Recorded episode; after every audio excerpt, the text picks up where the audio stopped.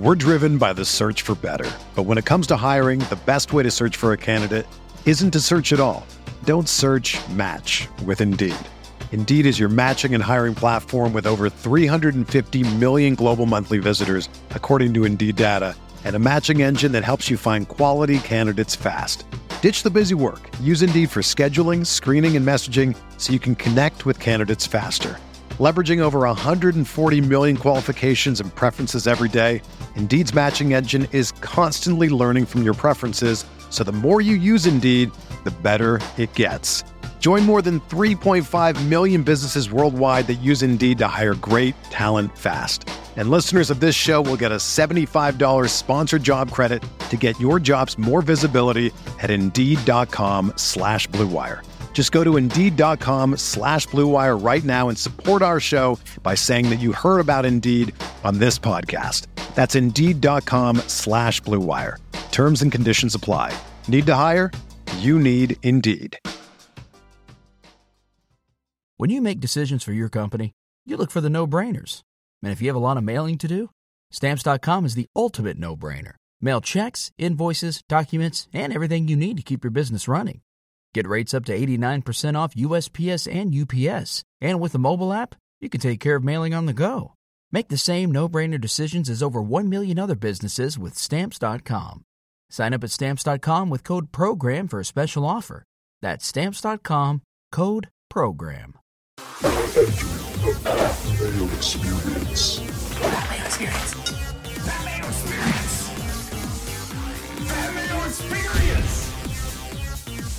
Experience. Welcome to the Pat Mayo Experience, presented by DraftKings. The NFC win total show, that's in the can. That's already out. You should watch it. Today, the AFC win total show, the main course of, well, it's really the finale of all of the preseason content. We have one more preseason show coming out with all of us. It's going to be a win totals draft show with me, Cust, Jeff, Cam, and Rob. It's completely off the rails. We've already filmed it. And it's a bit after dark as well. I think you might enjoy that one. But while you're here, smash the like. I should have a survivor pool announcement next week. We are running the final legalese on it. It doesn't seem like we can charge big for a legal pool, so it might be free to play. But I think that I have guaranteed that there's going to be $10,000 for the winners to split. So it's not nothing. Especially if you make it to the end. So I'll have more details on that next week or in the newsletter. So sub to the newsletter that is free to do down in the description. LeagueSafe.com as well. If you want to run your own survivor pool or fantasy league, use LeagueSafe.com and use code MAYO and get yourself $10 extra into your prize pool or straight to you or whatever you want to do. It makes it super easy to pay everyone. Credit card, just boom. You don't have to bring like cash over your buddy's house. Just credit card it to them. Use leaguesafe.com, code Mayo. Geoff Fienberg, how are you feeling from the win total draft show that people will be watching after they watch this one? Uh, I had a great time. It was late at night, but we did it. Everyone was in a bit of a vibe, or, you know, it was a different tone than normally, but I think we were all ourselves in the end. So I, I very much enjoyed it. Yeah, I'll have the DraftKings both tools strategy and DraftKings like playing, picking tournament and picking player strategy with Tambo and Hoop and Justin Freeman coming out later in the week as well. You can catch runthesims.com code Mayo if you want the tools, especially. I mean, Justin will explain this all on the tools show, but not only do we have player simulations and game simulations, we also have DFS contest simulations as well. So Justin's going to run us through that code Mayo at runthesims.com. Let's bring him on. The third member of the team, the coin, is in studio with us. Additionally, we got Tim Undergust. Tim Andergust. That is not my name. That is a poor facsimile of me on that shirt of a character from a board game, which does not look like me. I mean, it looks pretty much like you. Look at that. You look just well, like Franz. that's because you've merged my face into that person. I don't know. Do you even know how one would do that? Yes, we have. You have some people on staff who are very good with the AI. That so you think that I got someone to AI generate your face Yes. as Franz and put it on a T-shirt? Yes, well, except it's a golf shirt, but yes, yes, I do think that's exactly what happened. Where do you think that they got access to these high quality polo shirts? I don't. I don't know. Probably on the IG. I wouldn't know. I don't have that social medias. So how how do you think that would work? Now, please explain this to me then. I just assume that you get targeted ads for various things, and one of them is like uh, you know create your own shirt sort of thing, and you just send them the vid- you send them the photo that you want imprinted on that targeted ad. Okay. Well, it was good luck to us in our golf tournament as I won my match. I think that I wore the actually I couldn't wear this shirt. It was too hot. Doesn't breathe very well. But it was nice to see. If people want to go to my IG, there is a photo of me up there wearing this shirt. You can just bask in the glory right now of Pat Mayo and Franz Endicust covering my titties up here. So, AFC win totals and week one DraftKings Listeners League. That's open. You play in it. It's down in the description. Okay. Buffalo Bills are the first team coming up. We're starting in the AFC East this year. We usually keep that for a while, but we're not doing that this time around. Over under 10 and a half wins, minus 265 to make the playoffs, plus 120 to win the division, 5 to 1 to win the conference, 9 to 1 to win the Super Bowl. I keep saying this, Jeff. That it feels, and maybe I'm just living in like a Tim bubble where I'm just not listening to the right people, and I, I don't like exclusively follow Bill's Twitter, so I'm sure they're talking about it. But national media wise, of all of the teams that are true contenders entering the season to win the Super Bowl, it seems like everyone's just tired of the Bills. That is probably true, which is weird because, as we've sort of pointed out, from the moment they lost that game with 13 seconds left versus the Chiefs, they were Super Bowl favorites um, for like the next 10 months, essentially. And it didn't even matter who was going to go on to win that Super Bowl. The New York Jets have stolen headlines um, for good reason. And the Miami Dolphins remain one of the most fascinating, interesting teams in the entire league. And those are both fun stories. So I could see why there was a certain point in this offseason where I may have even glommed on to both of those teams. But as we get here, almost like a week or a few days from football season, I am with you, Pat. Um, at least for for the win total, I am very much on the Bills to clear that number, especially at DraftKings, and probably be the one seed in the AFC. The one seed in the AFC, Tim. I'm guessing you see this differently. Uh, yeah, a little differently. I think they're going to win ten games, so that puts them just on the under. I think they were ten and seventeen. The division is difficult, even though the Patriots have very little offensive talent. Their defense is extremely strong and present challenges. Obviously, the Jets and Dolphins are better than they were a year ago. The Bills have to play a first place schedule, and the schedule makers haven't done them a whole lot of uh, whole lot of good. They have to go to Cincinnati. They have to go to San Diego, uh, to the Chargers. They have to go to the Chiefs. They have to go to the Eagles. Uh, those are just some very, very brutal uh, road games for them. It seems most of their toughest uh, games of the year are on the road, and uh, they have to have to start in New York City on the opening Monday nighter, which is a difficult draw for Buffalo as well. Uh, so the schedule certainly doesn't help them, and they have they haven't gotten any better. Is the problem? Uh, where, where have they improved? Where's where are they markedly different? Don't tell me Von Miller's coming back. He's an old man who's coming off a big injury. Uh, like I just don't understand where Buffalo's gotten better. They're as what they're kind of what they were last year, which is a talented enough team to make the playoffs, but a team that isn't superbly coached and is sort of soft around the middle. So I think they're a ten win team. I think they they are a wild card, but I think uh, the reason that people aren't super hyped on them is that everyone else seems to have taken some steps forward, and Buffalo is sort of treaded water. I don't know It if that. felt like that. What? Go ahead. Sorry. I know they don't have the pedigree of the Kansas City Chiefs, so it's probably a really embarrassing thing to say, but that was exactly what was being said about the Chiefs a year ago. Like everyone around them got better. Broncos got Wilson. Chargers were a hype train a year ago when we did this show. Um, and there was Buffalo Bills just kept their program on, or you know, the Chiefs. There was, you know, they just kept their program on the road and continued to do what they do. And I don't know, it seems like they added some bit of um better speed options to their offense, but yeah, there are some flaws and you worry about them in dis- uh, like late in the season and maybe buckling under the exact same situation that they buckled under a year ago. That is very real, but I believe they will be in that spot to have the opportunity to buckle at home again. I don't understand anything you just said. I mean, they will be good enough that so that, like I said, they're going to be the one seed. So they will be in the spot to, I guess, embarrass themselves at home again in a big spot. Okay, so okay, yeah, I agree with you, not necessarily to that point, but I think that's what the narrative has now become. No one wants to pick the Bills to do anything because they've been such a letdown now for the past few years, especially last year when everyone was picking them. But how much of last season's thrilling conclusion to the Bills season do you think kind of you can place on the arm of Josh Allen when he got it beat up and now he's healthy? Okay, but that wasn't the argument I was making.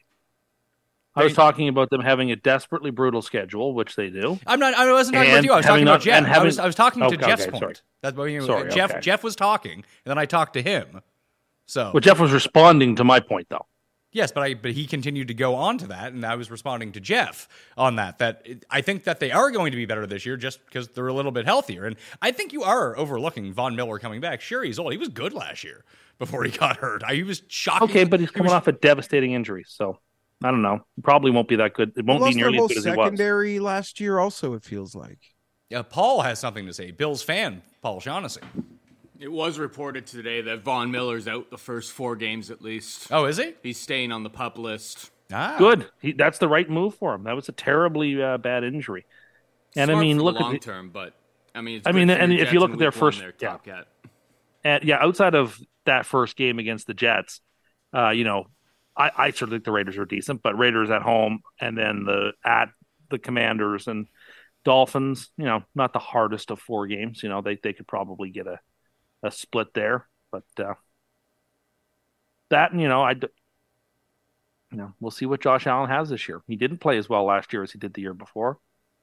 We'll see if he continues to regress a little bit. I don't He know. threw a lot of interceptions last year, even Sure before did. he got hurt. Like Jay Cutler esque moments. What are you doing, man? Like we know your arm is great, but that's pretty stupid. I, I, And that was before the injury. I, I think you're going to see that from him year to year. Just, I mean, a lot like you saw with Favre when Favre was in his prime. Like Favre, I mean, Josh Allen had a good year last year. It just wasn't as good as the year before, as Tim was saying, because you had all of these picks. So he's going to have to get lucky with some of the dropped interceptions, a lot like Favre used to do. That he's just going to sling it in there. And even in Favre's bad year, he was still one of the ten best quarterbacks in football. It feels like Josh Allen is going to be on that same track where some years he's going to be one of the two best quarterbacks and then the next year he's going to be like the sixth best quarterback because everything didn't shake out the right way his added element is just going to be what he can do on the ground and although every year they talk about him scaling it back it just it's not going to happen it's not going to happen until he gets taken out on a stretcher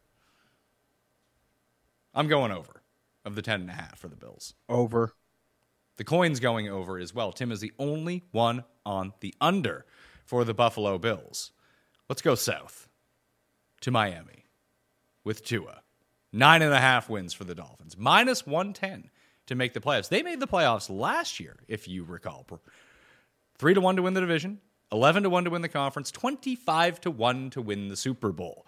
Uh, I like Miami this year. I don't see them as like legit Super Bowl contenders, but they do strike me as a team that if they can get into the playoffs in the right circumstances, they do feel like a team that can kind of beat anyone on the right day. And then we've seen teams like this just kind of roll through the playoffs. Like they have these high end ceiling performances, and you string a few of them together, and all of a sudden you're in the Super Bowl. I could see that as a 2% outcome, 1% outcome for Miami, but they should beat up on the bad teams.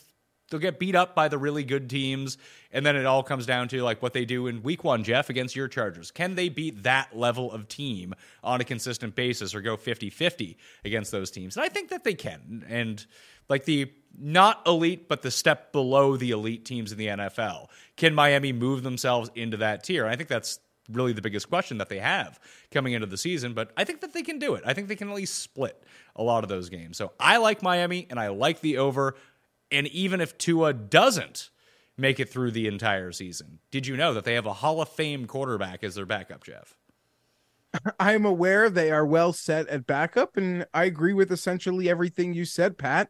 Uh, I've already mentioned them to be one of the most fascinating teams in the league, and part of that is because there is an element about them that wouldn't real. There's a talent level there that if things click again and the quarterback stays healthy, they could enter that next tier. I am going to pick them over if Tua is healthy. They can hang with anybody. Uh, they're that good. I am.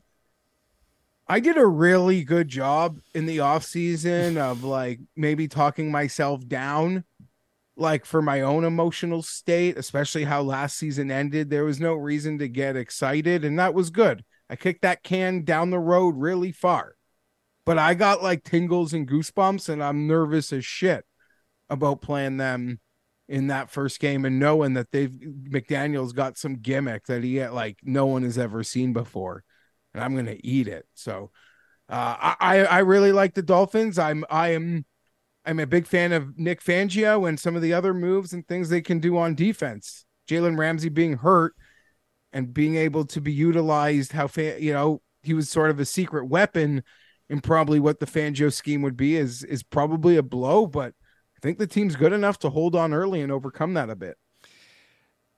Tim, the floor is yours. Are you going over or under on the Miami Dolphins? I'm going under on the Dolphins. I think they're an eight and nine team, not a ten and seven team. The quarterback can't play all his all their games. There's no reason to believe that's going to happen. Just I'm sorry, there isn't. It's the track record is such that we can't imagine that happening. Um, the best, uh, the so-called best acquisition they made in the offseason isn't going to play for three quarters of the year. Oh, they, they brought in Robbie or sorry, chosen Anderson at wide receiver. Like uh, I suppose he'll fill in some of the gaps by losing Cracraft and Sherfield. Uh, maybe. Um, you know, Tyreek Hill's another year older and another year slower. And you know, we'll see how he does. I'm sure he's still, you know, he's still incredibly fast, but you know, I don't particularly like him as a player. And I don't know. I like that they brought Berrios on board. He's really good. I think he's a. a so I, I don't know. Hold on. I don't know what to say. Hold on. I don't Ty- know really Ty- what I want to say. Ty- Tyreek Hill, you don't like, but good pickup, Berrios. I kind of like Barry. Well, just I, I just think Tyreek Hill's a little. Sometimes he, he gets a little overhyped. That's all I'll have So, to say. so how come overhyped. he is affected by age, but Aaron Rodgers isn't affected by age? Well, they play different positions. Aaron Rodgers is affected by age. He wouldn't have been dealt for even two first round picks if he were 33 instead of 38 or 39 or 40, right? So, But according to your personal rankings, The Dolphins have better players. well, you- the, the, the stats say that too. That's not my opinion. That's what the stats say. Uh, I mean, did win two of the last three MVPs. Like that. That's a, that's a thing that happened. Even though I know you'd like to pretend that it doesn't because it'd be more convenient for you. I, I mean, Uh, that, Br- hold- Bradley hold- Chubb is a good stop! pla- Mute I'm- him. Mute him. Jeff, let's have a conversation about this now. Yeah. Do you remember when Aaron Rodgers won those two MVPs? And we were talking about him as a very good quarterback. Maybe not the quarterback that we would want to have on our teams, but do you remember where Tim had him during that process when he was winning MVPs? Uh, very low. Uh, disrespected. He often made the Kirk Cousins comparison that we've made, you know, pretty popular on the show. Yes, I, I recall that too. You can unmute Tim now. I just wanted to get that out before he tried to talk over me while I brought up that point. It was a orthogonal point to what I was trying to make. So I would have talked over you because it was inconsequential. I don't know. The people we need to know. discussing. The people needs needs Not in a discussion about the. Dolphins. Well, I mean, Not you're talking you're the talking about aging, and, And they do know because unless you've hit your head and have amnesia, you've mentioned it like 15 times. Hey, we have new the start of, viewers. so at some point Hey, it becomes we have tiring. new viewers every single. It seems to be tiring for you, but it seems like people on my Twitter consistently want to talk about it. I don't think that that's true. You don't think, you know, the Dolphins are a collection- or do you have amnesia you're right. because you're not seeing it? Yeah, that's that's a very good comeback. That was a very clever one. Yeah, you, you're really working well on these by just repeating back to me the things that I've said to you. Well, mine actually makes Um, sense because it's actually no, factual. The other part No, is unfactual because people are actually tweeting this at me. People tweet it at you all the time. Are you ignoring it now? I get so many tweets that are X posts that I don't even look at. Oh, okay. anymore. I see how it is. I don't. I just I, I don't anymore. The Dolphins have a lot of players who have talent, but I don't think they hang very well as a team, and I don't like their coach at all. Um, Why don't you like the coach? I think he doesn't understand how to script a game. I think he threw away two to three games. I think I said this before. He threw away two to three to four games last year by just not understanding how to run an offense at the end. Uh, you know, he lost in the playoff game because he decided he needed with a lead to start throwing the football when you cannot do that with Skylar Thompson. Like it, it was just I don't think that he's actually a very good game manager. I think he'd be a great offensive coordinator, a fantastic one. I think he is not proving himself to be a very good game manager through a couple through last season. We'll see how it goes into this year, but I, I feel like they left games on the table last year because he couldn't figure it out. So what's Um, more likely to you? Tua being good or healthy, which I guess, you know, would be the same, or the defense taking a big step? Because there's a lot of names There are on there are a lot of defense. names. I guess I think it's likelier that the defense takes a step forward only because as much as I'd like to see Tua healthy and play, it's football's better when he's playing and it's exciting. I just it's hard to imagine he's going to play 17 games. Maybe he does. Great. I'm, I'm rooting for him to play. I don't want anyone hurt. I, I hope he does play his games. Um, but even then, like the AFC is stacked and the Dolphins don't have any. the- All everyone in the AFC East has a very hard schedule, and so I'm going to play an under. There's a lot of overs in the AFC I like, but the AFC East, except for one team, I like unders.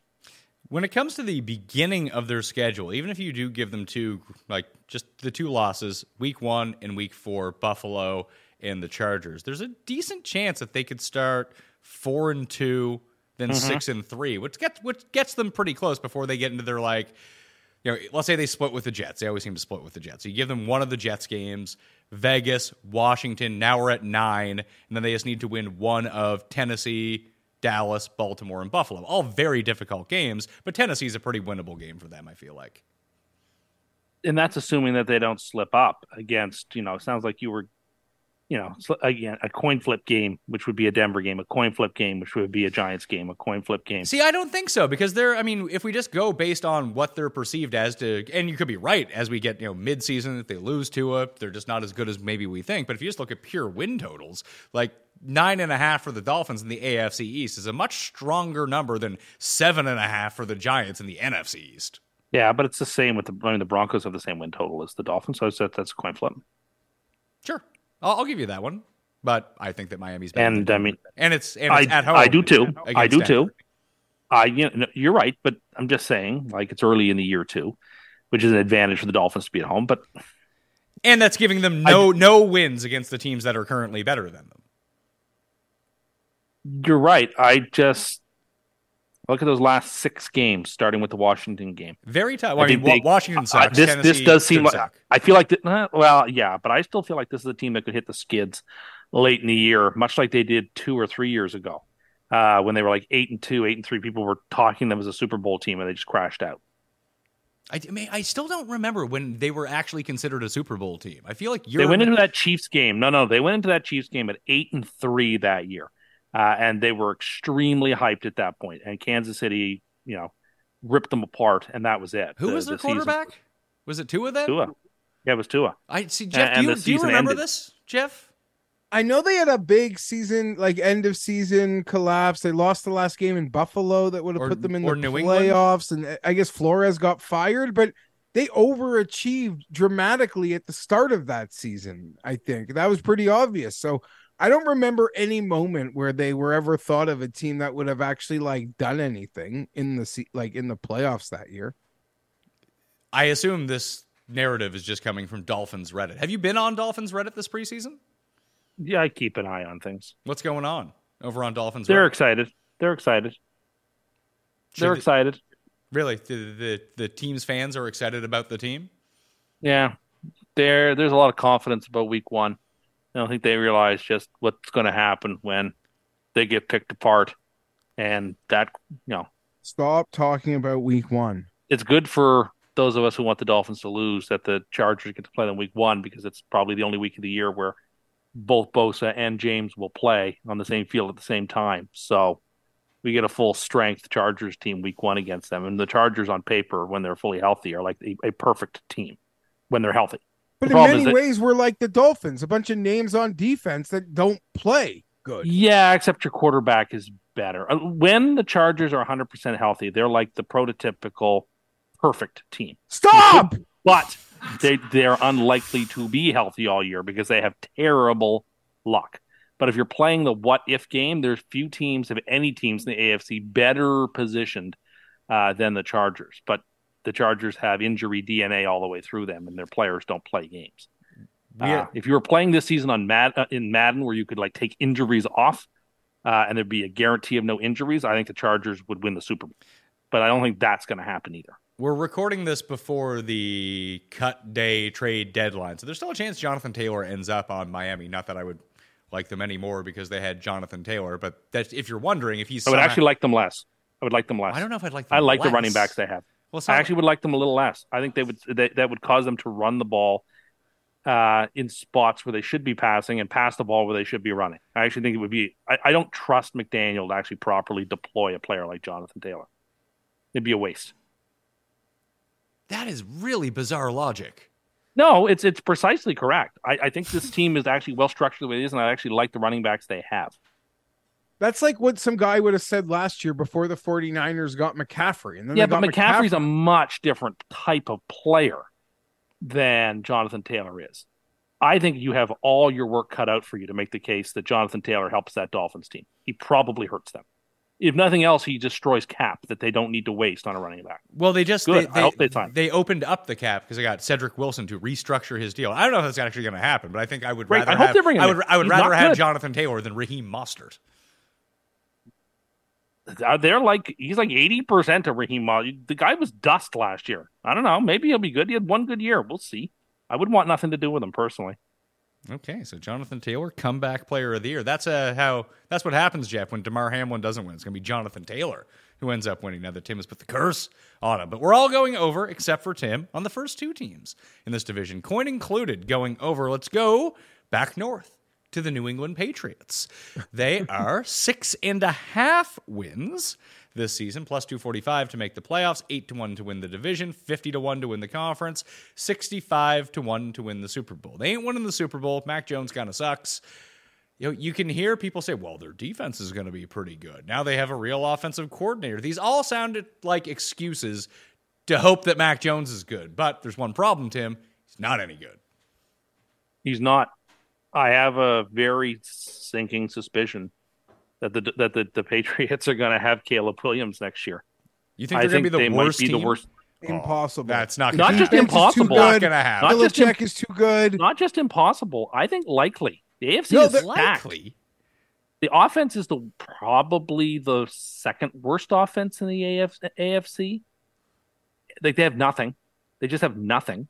The defense is talented. Don't get me wrong. The defense is talented, and we'll and we'll, we'll we'll fight and be tough in games. But they can't score. They don't know how to do it, and their quarterback is bad. And I- there's every reason for the Patriots not to be good this year. There are some very good quarterbacks available in the draft next year. And Belichick, who would like to actually is there to win, understands this year is a lost cause. And if he's strategic and he's smart, he's not throwing out the kitchen sink to win games this season. He's got to you know do everything with integrity. But this Patriots team is one of the three worst teams in the AFC. I think no questions asked. the Um, Raiders are I- worse. and if you want to make a head-to-head bet, we yes, can. I will. We, we we will do that then. Um, but I would like to say it is impossible. Like part of what will hold the Patriots back from doing what you're saying is simply their coach is too good. Their floor, even if it's bad, would be four or five wins. They're, they will not get to number one overall. The defense is too good. The coach is too good. They're going to steal some wins. I am picking them to the under. So I'm not here to be like Tim is you know, saying the Patriots are under isn't crazy, and they start the season horribly. Uh, Eagles, Dolphins, Jets, Cowboys, Bills, like holy jeez, they could like, um, but I don't know that it ever gets to to the Caleb Williams territory once we're actually at a point where snow is on the ground. That being said, would Belichick even be a part of that? Like, would he get re-energized in a way, um, maybe like Popovich has in San Antonio with them getting a super phenom top pick? Uh, you know, maybe that. But I, I, I I'm not where Tim is, and I would bet him Raiders versus Patriots. You want to take that bet? Yeah, we'll we'll talk about it because I do like the Raiders significantly more than the Patriots. And the Patriots are bad. I mean, their offense is god awful. They can't score. So it's all it's all hinging on that defense stealing games, which they did last year. But as we always say, defense is harder to repeat than offense. So you Like- don't, do you do you don't think that having a real offensive coordinator this year will help them at all? Not when that real offensive coordinator is Bob. no, I don't actually. Hey, Bob was all right in Houston. They made the playoffs every time. but was- we routinely talked about how he was one of the absolute worst coaches around. Um, like Juju Smith Schuster's probably the best receiver they're rolling out there. Do you want? I don't even know if Pat knows this because he like he doesn't care about this stuff at all, and it's something that would probably come up like once the games start. But do you know they drafted a kicker and a punter in the fourth and sixth rounds this year? Like they they were horrible last year. I think Nick Folk and their punter was the worst in the league. Um, so, but it's just funny as a whole. Do we like, uh, you know, the smartest guy in the room? He's never been that great at drafting, but now they're using draft picks on kickers and punters. Well, if you're going to waste them anyway, you might as well try to shore up those position. If you know you're going to be punting and kicking a lot, you might as well have good guys. I saw they traded Nick Folk to Tennessee earlier today too. I, here's when I knew it was in dire straits. Uh, Tim and I have a friend who's you know he's from Boston. Um, he's also a moron, but he is the only thing he could talk to me like real. He was pumped about the Patriots. He was pumped about their chances this year, but all he wanted to talk to me about was Malik Cunningham. And I was like, well, when you're most excited about your third string quarterback who might run gadget plays, it's not a good sign entering the season.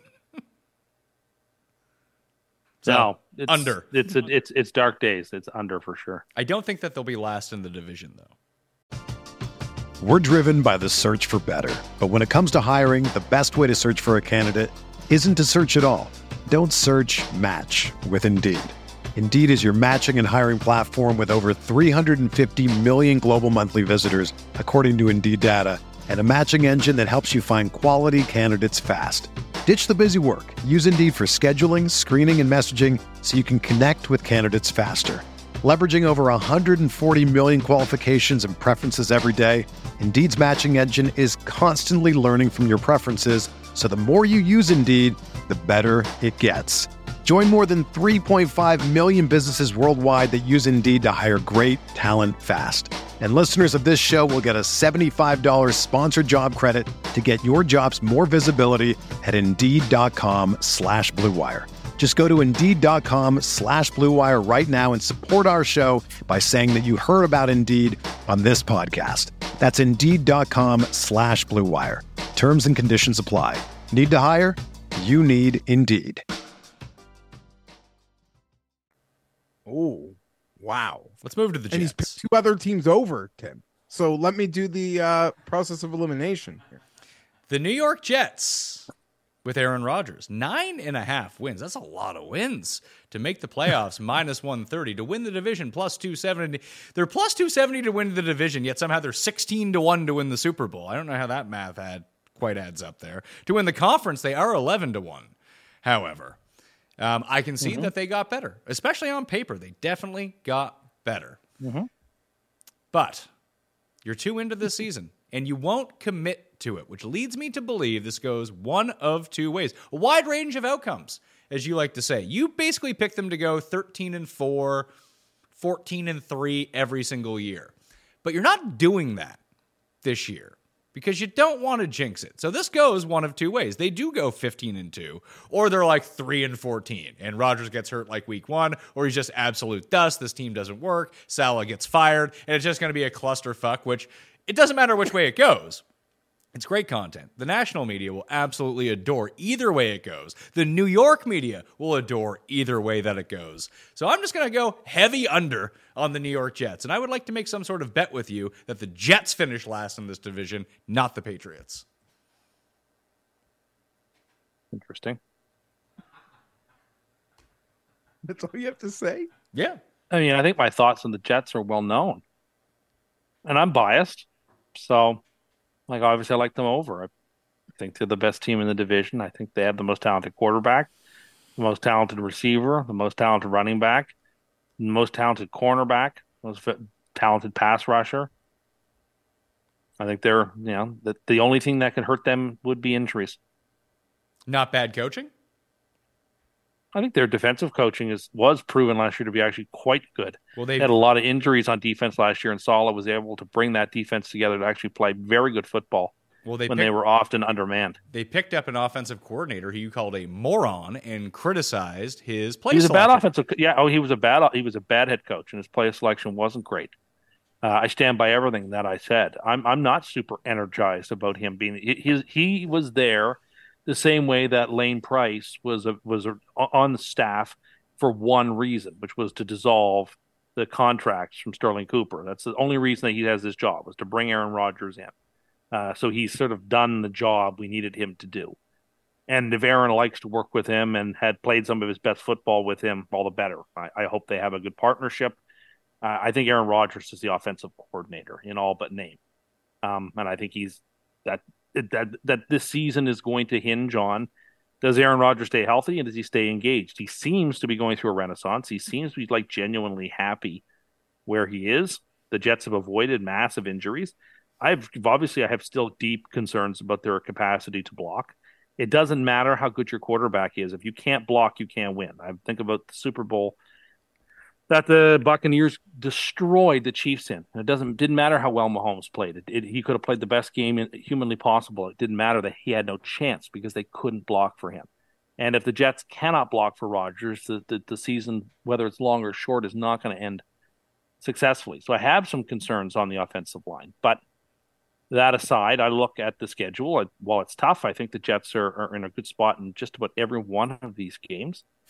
Um, I don't see very many losses.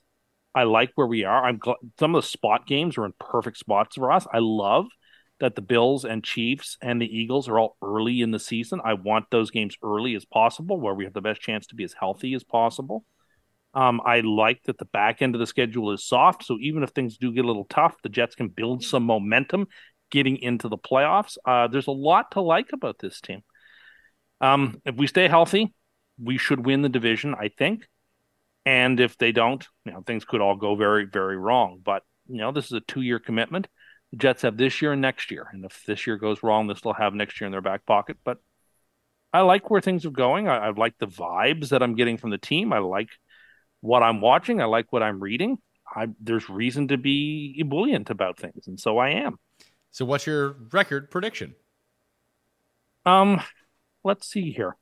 Let's just play the game real quick. Bills, that's a win. Cowboys, that's a win. Patriots, that's a win. Chiefs, that's a win. Broncos, that's a win. Eagles, loss. Giants, that's a win. Chargers, that's a loss. Well, but you Raiders, but you said they wouldn't even be healthy by then. So which one is it? Yeah, it's a tough game on Monday Night Football. I, I can't give us all wins. Raiders win. Bills win. Dolphins win. Falcons win. Texans win. Dolphins win. Commanders win. Jets or Browns win. Then resting people in week eh, 17 loss. Will that even matter against New England? That's what I mean. Rest people, so it's a loss. No, I mean like will that even matter to New England if they're resting people? Could their starters even beat the Jets backups? I don't know. Guess we'll see. But, but- oh, definitely. Sure. So 14 Over. and 3 is what you have the Jets going in. Yeah. Okay. Let's go with it. Why not? I like it. You really want to darn give, talented you team. really you really think that they're going to beat Philadelphia and New England and the Chargers as well. You already told Jeff that they're going to beat the Chargers. I've changed my mind. Oh. Paul, I've gotten yes. more and more bullish on the Chargers as the last couple of weeks have gone by, from what I've been reading and seeing behind enemy lines, on Reddit. in part, and on X, and just reading what intelligent people are saying about that team, and also feeling the Chiefs are probably, Oh, I think, stop, prone stop, for a bit of a down year stop. for them. What is different about the Chargers this year than any year past? Well, they come into the season healthier than they were. They were healthy. think- they were so hel- they were healthy And- week one last year. They were healthy. I think they've learned some really important lessons. Oh, I think that game and that that that process of last year taught that team and taught that quarterback something. And I, I don't think that that lesson. Need, I think he's so good that that lesson doesn't need to be repeated. Can I ask honestly ask a question? Like that lesson was more valuable than going to Arrowhead and like playing in a final two minute close playoff game. Like that lesson would have been was, No. was the valuable lesson we learned. No, but it's still a lesson that was learned, and I think that will pay some dividends. Learned in a most painful way, uh, but I think we'll will will present some green shoots. I I have a lot of hopes for the Chargers this season. This is this is the Jets' time. So I, I would I like, agree, I, I would like but I'm ask- also I- bullish about a couple of teams in the AFC, and yours is one of them. But I would like to ask why it's valuable, like it's a valuable learning experience for Justin Herbert. Yet you basically just said that, like, at the time, that Josh Allen's career was over when they lost that game against the Chiefs. I don't think I said that at all. Again, you love to hyperbole. I, I uh, don't like the you use a lot of hyperbole for you, things I you say, don't but that's rem- not what you I said. don't remember what you say in the moment. Ever. I don't think you remember what I say. You No. like to remember what you think I said. No, you don't. You, about a certain d- subject and then you don't to- remember what and you just rank it say as an 11. ever. No, I don't agree with that. We bring stuff no up all the listener will time. agree with that. Listen, all the listeners know. That's why they're tuning in to hear you say the crazy things. No, You're the you, one who says the crazy things. you love to shade these things in particular ways, and it- Jeff, don't you remember this? Always the right. It's over for the Bills. They can never win. They can never get past the Chiefs. They're done. They'll never beat the Bengals ever again, as evidence last year. None of it's ever. I mean, I don't think they will. I don't think they will beat the Never. Why is it never a learning experience for one? But for Jeff's team, it is. And they lost to a far inferior team in a much worse way. No, they did not lose. I mean, the, the way the Chargers lost is the sort of thing that just put has an indelible mark on you, and I think you just you figure you you you grow from something like that. That's a growth moment. It's not just a regular everyday run of the mill loss. Oh, what is that? 13 and a half wins. What is that to the over? Plus nine hundred. Nine to one? Are you gonna Are you gonna gonna lay it? Find a friend in Ontario that can uh, Those- lay that those- for you. Maybe somebody in Those the states. se- those seem like short odds for 14 wins. To be honest with you, you're better off just parlaying them game after game after game. uh, don't think you can actually do that. That's not how. But you can just bet them gambling week to week to week. Well, you you- can bet them week to Oh week. yeah, to if week. you, Well, you, you- you, you- you, you can, Then you go over, back to but zero. Sure, when you lose. Like, then you're gone. It's fine. uh, J- Okay. Jonathan Taylor did not get traded. He's just on the pup list for, for he's going to miss the first four games for the Colts. That's now. okay. No great loss. The Dolphins have been in on every high end running back that's been traded in the last two and a half years, and they get none of them at the end. Have they actually been in on them, or do they just? There's always just reports that they're in on them. You're right. I, that's fair. I am just on the internet, and I don't know if what I'm reading is even is even reliable or or true. So that's fair. Like- I'm just reading the nonsense. Like the Jets got Dalvin Cook, and he went and worked out with them. Did he even go work out with the Dolphins? I thought he had taken a meeting with them, but that's what I recall seeing on X. I think they were the favorites on the betting odds for a little there, but uh, and the Patriots were as well. Uh, Tim, we met at a time in my life that is probably fortunate for me, because had we met like a handful of years earlier, then I would have had to endure um, a Nate Kaeding game with you, a Shonn Greene run through a whole game with you. Those are things you like to remind me of sparingly, but you do from time to time since we have met, I I don't know one time where the Jets were even competent. Uh, you would always have these bravos preseason proclamations, or in the middle of horrible seasons, you'd say next year by Thanksgiving we're going to have accomplished it, and it's never happened, nor should it have happened. This is now the time you get to experience a world with like I don't know what like not to say your expectations in the past were fake, but it's a different level now. I've been bumped up to first class. Um, and I also appreciate I'm only going to be there for a very short period of time, uh, for one, you know, one leg of my trip. So I'm going to really take it in because it's only going to be a, at best, a two year stretch here. And when you Jeff, have don't give him expectations, too much credit. Last year he was. no, I'm not giving him credit. I'm program saying like now this year when you have year. expectations, Paul, the, the like he thinks the plane ride is torturous when everyone thinks you're going to be bad, but you think you're going to be good and you end up being bad. He thinks that's like a torturous experience from what I've gathered in the years of doing a show with him. While that's been the case for the Jets, he's got no idea what life is like when you are freaking supposed to be amazing. Everyone expects you to be amazing, and there are like hiccups along the way for guys who care as much as Tim and I. It is he like we are all going to share this journey. I will support you uh, emotionally Thank when you. you I need need it. it. Um, I will also say you like offseason MVPs. I think Aaron Rodgers won the summer from going to all those sporting events in New Mhm. York, from taking that pay cut where the joke is uh, maybe he's getting a half percent of the Jets when he retires from Woody. That's why it's now gone to like a three year, maybe playing thing to literally holding court and telling Sean Payton to, to keep your name, our names out of your mouth. He's like owning this thing, and I'm excited for you. I, I'm gonna pick the over. Um, yeah, but I don't know that they'll be better than the Dolphins or the or the Bills. Over though.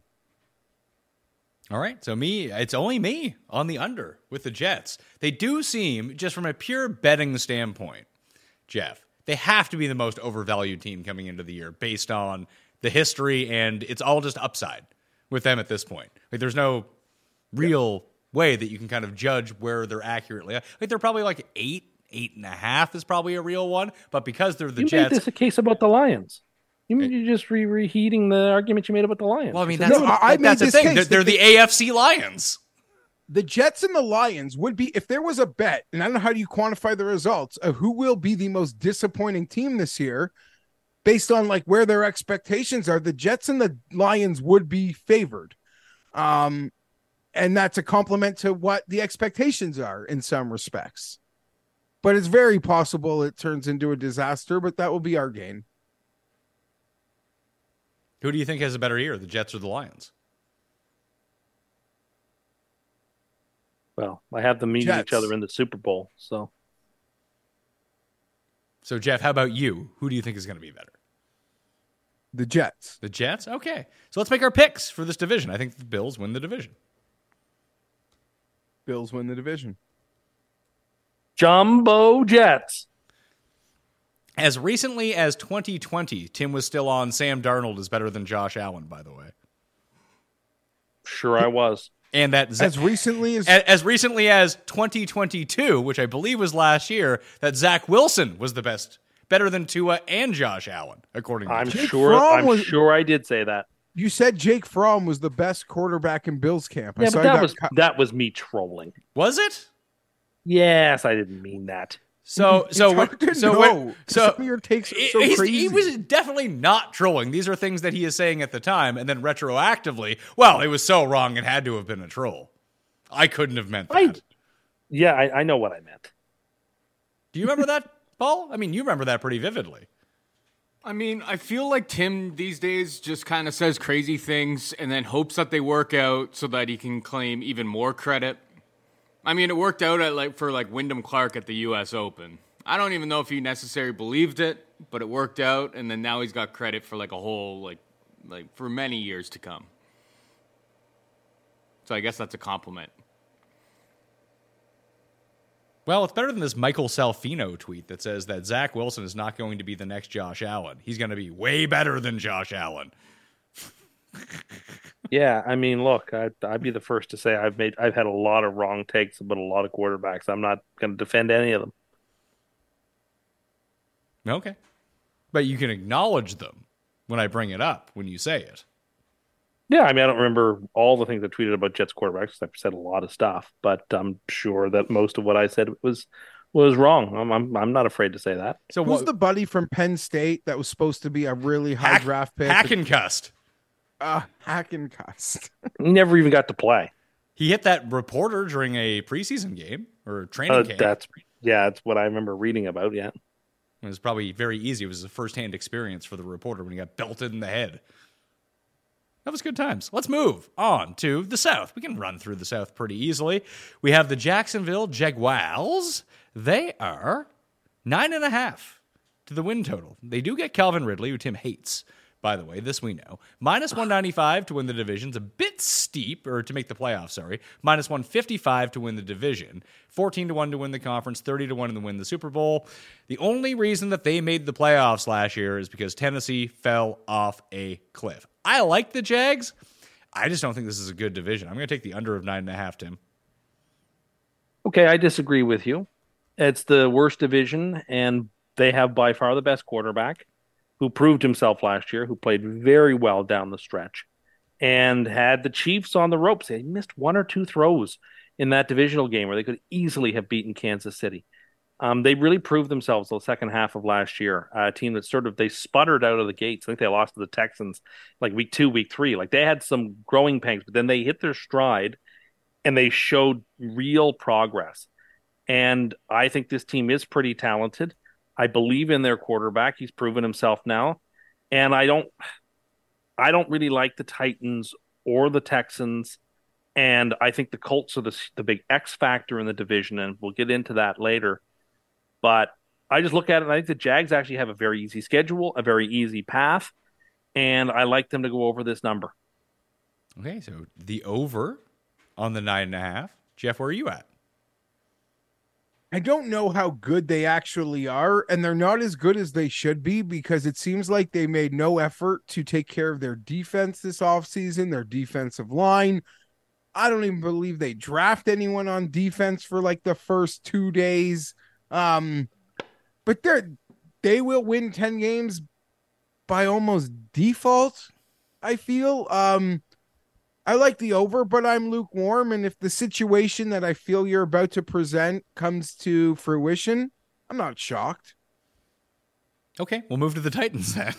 Uh, the Titans win total is seven and a half, so two lower than the Jags.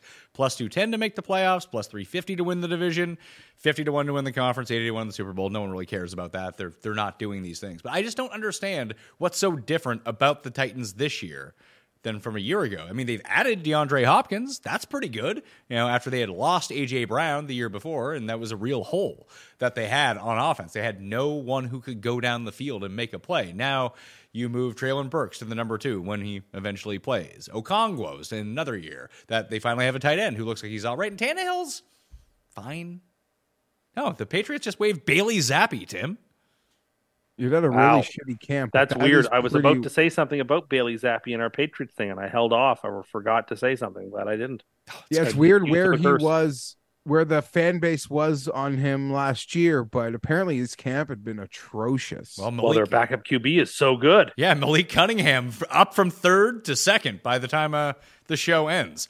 I just the, the Titans are. I feel like they're just going to grind. I mean, their defense isn't good, but they'll somehow find ways to generate pressure, to create turnovers. And Jeff, as we've been kind of pointing out for weeks now, like Vrabel's just a really good coach. It's just the same reason that I think Tim and I both took the over on the Giants, and the NFC shows that I think that Daboll's a good coach. I think that Vrabel is a good coach. He will get the most out of this team in a bad division. Like if they can split with the Jags this year and just you know sweep the other teams in this division.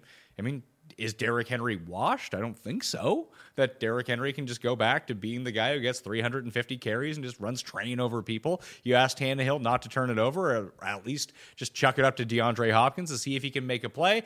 Could it be the end of the cliff for a lot of these guys, Tannehill, Henry, and Hopkins? Sure. And they could be absolutely putrid. But until that happens with the Titans, I'm just going to think they're going to be consistently mediocre. They don't even have to go to 500 to get this win total. So I like the Titans a lot here. Pat. So, uh, yeah, I have lost a lot of money picking on or trying to take advantage of Mike Vrabel Titans teams. Like I own that. I think I own that every week when we do the shows. All these last handful of years, people are just so out on them. Like they're so tired of them.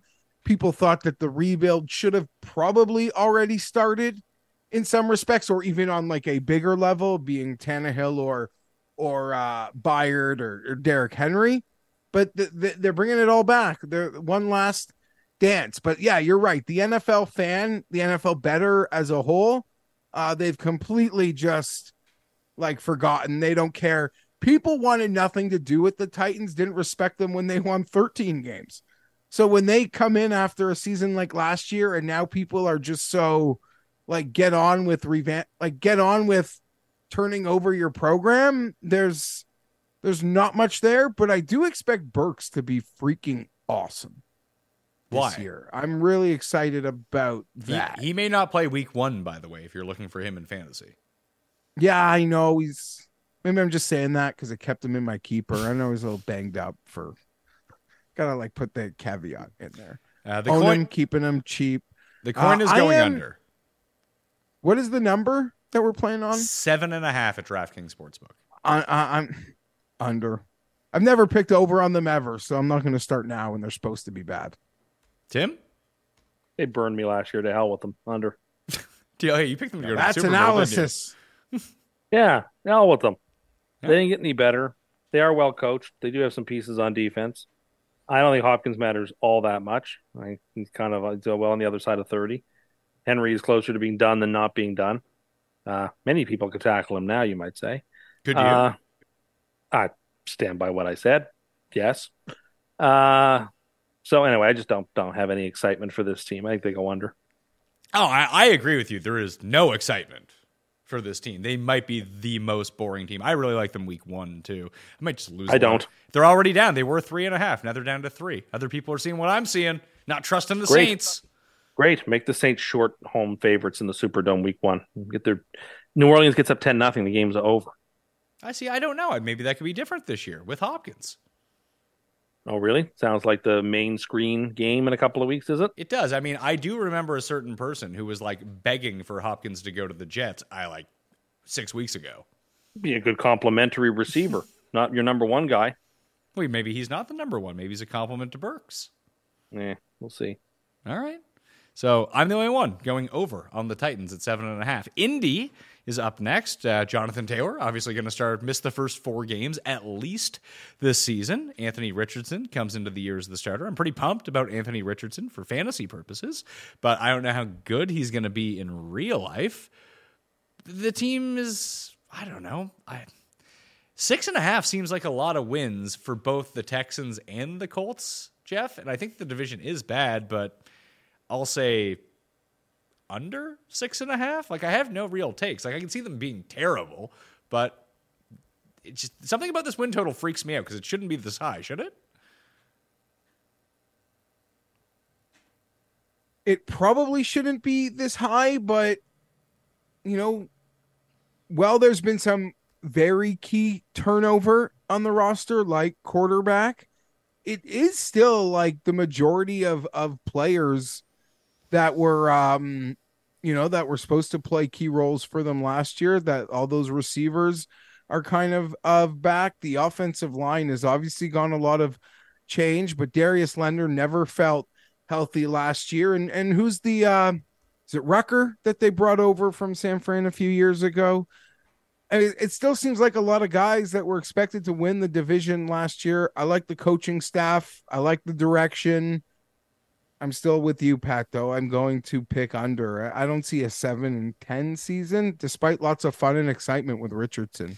It kind of reminds me if Richardson's, I mean, Richardson could be absolutely terrible at the same time, so we don't know that.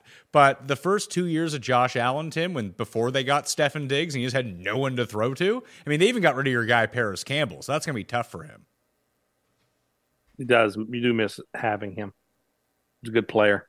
I want to take the over, so I'm going to. I'd like to stay here and uh, make myself the uh, the mayor of of Anthony Richardson Town. I'm a fan of what he's doing. I think he's a good. I think he's going to be really good. I, I I'm here to to support him. I, I liked the pick when the Colts made it. I think he's a game changer. I like that they're starting him right away because they don't really have any other options. And I think he's going to be electric right out of the gate. Um, I'm really looking at that Jaguars Colts game week one. I think it's actually for for a lot of reasons it's actually going to be an interesting and fun game. Usually that game is an awful game. I think it's going to be fun. I'm looking forward to it. I think the Colts in a bad division are going to be able to overcome some of these uh, bad players that they have because I think Richardson's going to be awesome. I, I want to be uh, the the president of the Richardson fan club here. I, I really like I like him. I'm going to support him. I like this team. From what I, have seen, it looks like he, he can play. Yeah, I, I, would agree with you. I think we might. He looks like Josh Allen, right? He the way he plays reminds me of Josh Allen, except I think he's a little more responsible with the ball. I don't know about you that. You have no idea what he is with the ball. well, from what you can look, I watch tape.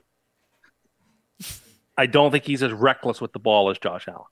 I love, I love him too. I think all football fans were like foaming at the mouth. So then let's get behind them in a bad division. How can this not be? This can be just like when Indianapolis got Matt Ryan, or and or sorry, got Andrew Luck. Uh, he can be. And went to the playoffs immediately. Why can't they do that? It's a bad division. Why can't they do that team? No, not in this AFC playoffs immediately. No. Yeah, but you have a division spot. Even though I like the Jaguars and I'm picking the Jaguars to win the division, like it only takes the Jags one or two missteps or to lose this early game against the the, the Colts, and they're behind the eight ball, and the the Indy starts wrapping up some stuff. Playing indoors, I like you. You like Steichen, I like Steichen. They have I, I no. Think, their secondary could suck. Oh yeah, they can't win games against really good teams, but what they can do, I think, is compete and win games against middle to bad teams. I and I'm whatever, man. I'm just I, I'm there's something I, about I, I feel team. like six and ten. The number it's six and a half. I yeah. If they, if they have more fun than I'm expecting, and you can victory lap their 500 season, I think they Great. got eight wins in them. I think they got eight wins in them. Yes, eight and nine. That would Oh, be well, that's a comfortable over. if they go eight and nine this year, and he looks amazing. Next off season No. is just going to be all Colts. Sure, Hype. with good cause. Let's I go. agree. Let's let's let's. It's fun to support. It's too bad that Taylor isn't there because that Eh. would be so much fun. The read option, Yeah, better without And- him. I think Uh, probably better that- without that- him. the That's read what I heard. option create well you're right i mean it creates very predictable defensive fronts Exactly. and those basketball team of receivers should be should be a thrill to watch Well, I, I can't wait Well, they're not a basketball team of wide receivers. They're a basketball team of tight ends. They have like Mo Cox and Jelani Woods. You can just throw it up to them. But like with Michael Pittman and Alec Pierce on the team, like I don't know. Uh, I think he's going to be. I think he's going to be awesome in fantasy. But well it, if he's awesome like tim said like uh mean- first called it first like said shotgun so you don't get to take any you don't get to say anything we just mean- have to acknowledge tim called it well, it's going to be fine when I end up him with him in our fantasy league rather than Tim because Tim's like, well, I didn't think he was going to be that good. And then he'll be like, I didn't get him in the last round. He won't like spend any sort of pick on him like I will. But like I don't know, he could be electric like Justin Fields was electric last year. And they still ended up with the worst record in the league. Like, I do worry about the defense. The offensive line is good. And the sack, I mean, his sack avoidance was a little bit better than someone like Justin Fields. If he can get some protection, I mean, we can really see him unleash. So I do think Tim's right that that is there. Just seems like a lot really early. Uh, maybe, it- like, are they going to sweep the Texans? And we'll get to the Texans right now. Like that has to be step one for them to hit this over, I think. But the Texans, Tim, their win total's six and a half too. That to me is mind boggling. That's the confusing one. That's the one that's way too high, not Indianapolis's. Unless you're just of the belief that Stroud is unstoppable. I mean, the Texans thought that Stroud was better than Richardson. They did. They also thought that Will Anderson was better than than him too by taking him. For, I, I don't know. Well, I mean, I, I don't know about that. I don't think they were going to draft. They were going to trade up to number three to draft two quarterbacks back to back. No, instead they traded up to number three to take a defensive end. One of the worst trades in football history. the guy hasn't played a snap yet. Might go to the Hall of Fame. Could still be one of the worst trades in NFL history. what the, the value that they gave up for that pick. Like he Oh. he basically has to be like an all time defensive end for it to have a chance of being even like remotely not the worst trade. Would ever. you say that trade is the biggest brick in Arizona's ability to go full tank? Probably, right? Yeah, I would say so. It hurts. It definitely hurts. Maybe I don't ju- like this Texans team. I don't like anything about it other than I like DeMeco Ryans. that could help. I mean, it's a bad division, and if the let's say the Colts aren't great and like they're a bad team, like could the Texans beat them twice just because DeMeco Ryans builds up a really good defense? Sure. Any of the AFC South teams could beat each other, but the question is to get them to seven wins, you need to start finding probably three out of division wins to get you home. And I submit to you, I don't see any way to get them to three out of division wins. Oh, I don't know. They play the NFC South, don't they? Like, Yes. the, the NFC South could be a worse division. I don't think so. Like There's you- at least equivalent. You sure? I Then- would But if, say- give but all if- those if- games, if like- they're- no, you don't give them all those games, but like Atlanta, New Orleans, Tampa, and Carolina, they could win two of those games, right? And let's say they go two and four in the division. Now we're up to four. What else do we have to do to get them there? They have the Jets, although you said that was a win for the Jets. Who knows how it's going to go? They play Arizona. That should be a win. So there's five. Now we need Yeah, to find. equivalently terrible teams. What's I'm that? not so sure Arizona, Houston are that different. You might be right. Yeah, it is. god awful. Like look, looking at it, even if you do that, you give them. Let's say we give them Totally three. disagree. three division wins, two wins against the NFC South to five, and they beat Arizona. That's six. We still need to find another win somewhere else, and that's. I mean, is it going to be Baltimore or in Week One? I mean, that's probably the best time to play Baltimore is Week. I don't one. know. They're going to lose 36 to 3 in week 1 and you're going to be sitting here thinking, "I bet them to get 7 wins this season. What is wrong with me?" Yeah, I'm, Yeah, I I'm, I'm trying. I'm trying to talk myself into it here to find that other win, and it's tough. Like it would have to be Yeah. Week One against Baltimore, unless they they knock off Pittsburgh or Cleveland. I guess Cleveland. Who knows? They could be terrible. They probably will be. So Yeah, then that I mean, gets you to my, my expectations are so low. Sorry, what what would be a success there this year? My expectations are so low. Like getting outside of the top five in next year's draft, even though they don't own the pick, would be I feel like a win. Like just getting out of the basement for this team would be a win. Uh, this is also the team that took Stingley over Sauce. So I Mhm. don't know what they do over there. it's fair. Yeah, So- Stroud better look good. That's all. That's the only way that this season is positive for them. Stroud better look good. But like a lot of football fans, like I'm, I like DeMeco. He seems like I a do too. guy that we've wanted to root for. Has been easy to root for. Um, so that I hope they get out of the basement. The coin believes in CJ Stroud. The coin is going over. The rest of us will be going under, I'm guessing. Yeah, I'm going under. All right. Let's make some picks for that division. I'll take Tennessee. Jacksonville. Jacksonville. Jacksonville and Jacksonville for you two. That brings us to the midway point of the show, which means it's time for a mini version of Cust Corner. Cust Corner, it's Cust Corner. Cust Corner, it's Cust Corner. He's got the hottest takes with the highest stakes. He should be president of the United States, but it's Cust Corner, it's Cust Corner. Cust Corner. People need to stop telling me I need to put my cards into my phone, okay? Look, I have one of those wallet phone things where my cards are adjacent to my phone. It is no faster for me to open up my phone, open up the app, pull up the card, and scan it than it is for me to use my real card. Uh, it's it's technology for the most part for me that doesn't make my life any more efficient, any faster. I, I think it, it, a lot of it is done for peacocky reasons so that people can see me using my phone to tap a payment rather than use the card. Like if it works for you, great. But I carry a phone case that has a wallet attached to it. It works perfectly for me. I don't need to blend those two things. I'm doing all right. Geoff, do you know what he's talking about? Like the the phone case that also has all the cards in it? Yeah. So it- I have one of. I have a phone case where when I pull the back up, I can put a couple cards in. Oh no, we're he's we're- referring we're, to. We're not talking about a couple cards. We're talking about an entire. Basically, his phone is in his wallet, and his wallet looks like my grandmother's wallet.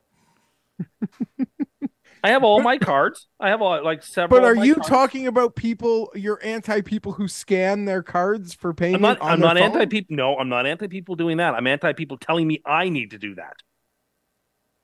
And it would. I don't do need to do it. It's carry no- around because so it's no more convenient for me. That's why. Well, it's more Why do you convenient because carry you, around so much? yeah. Because I want to have all my cards at hand. I need to have.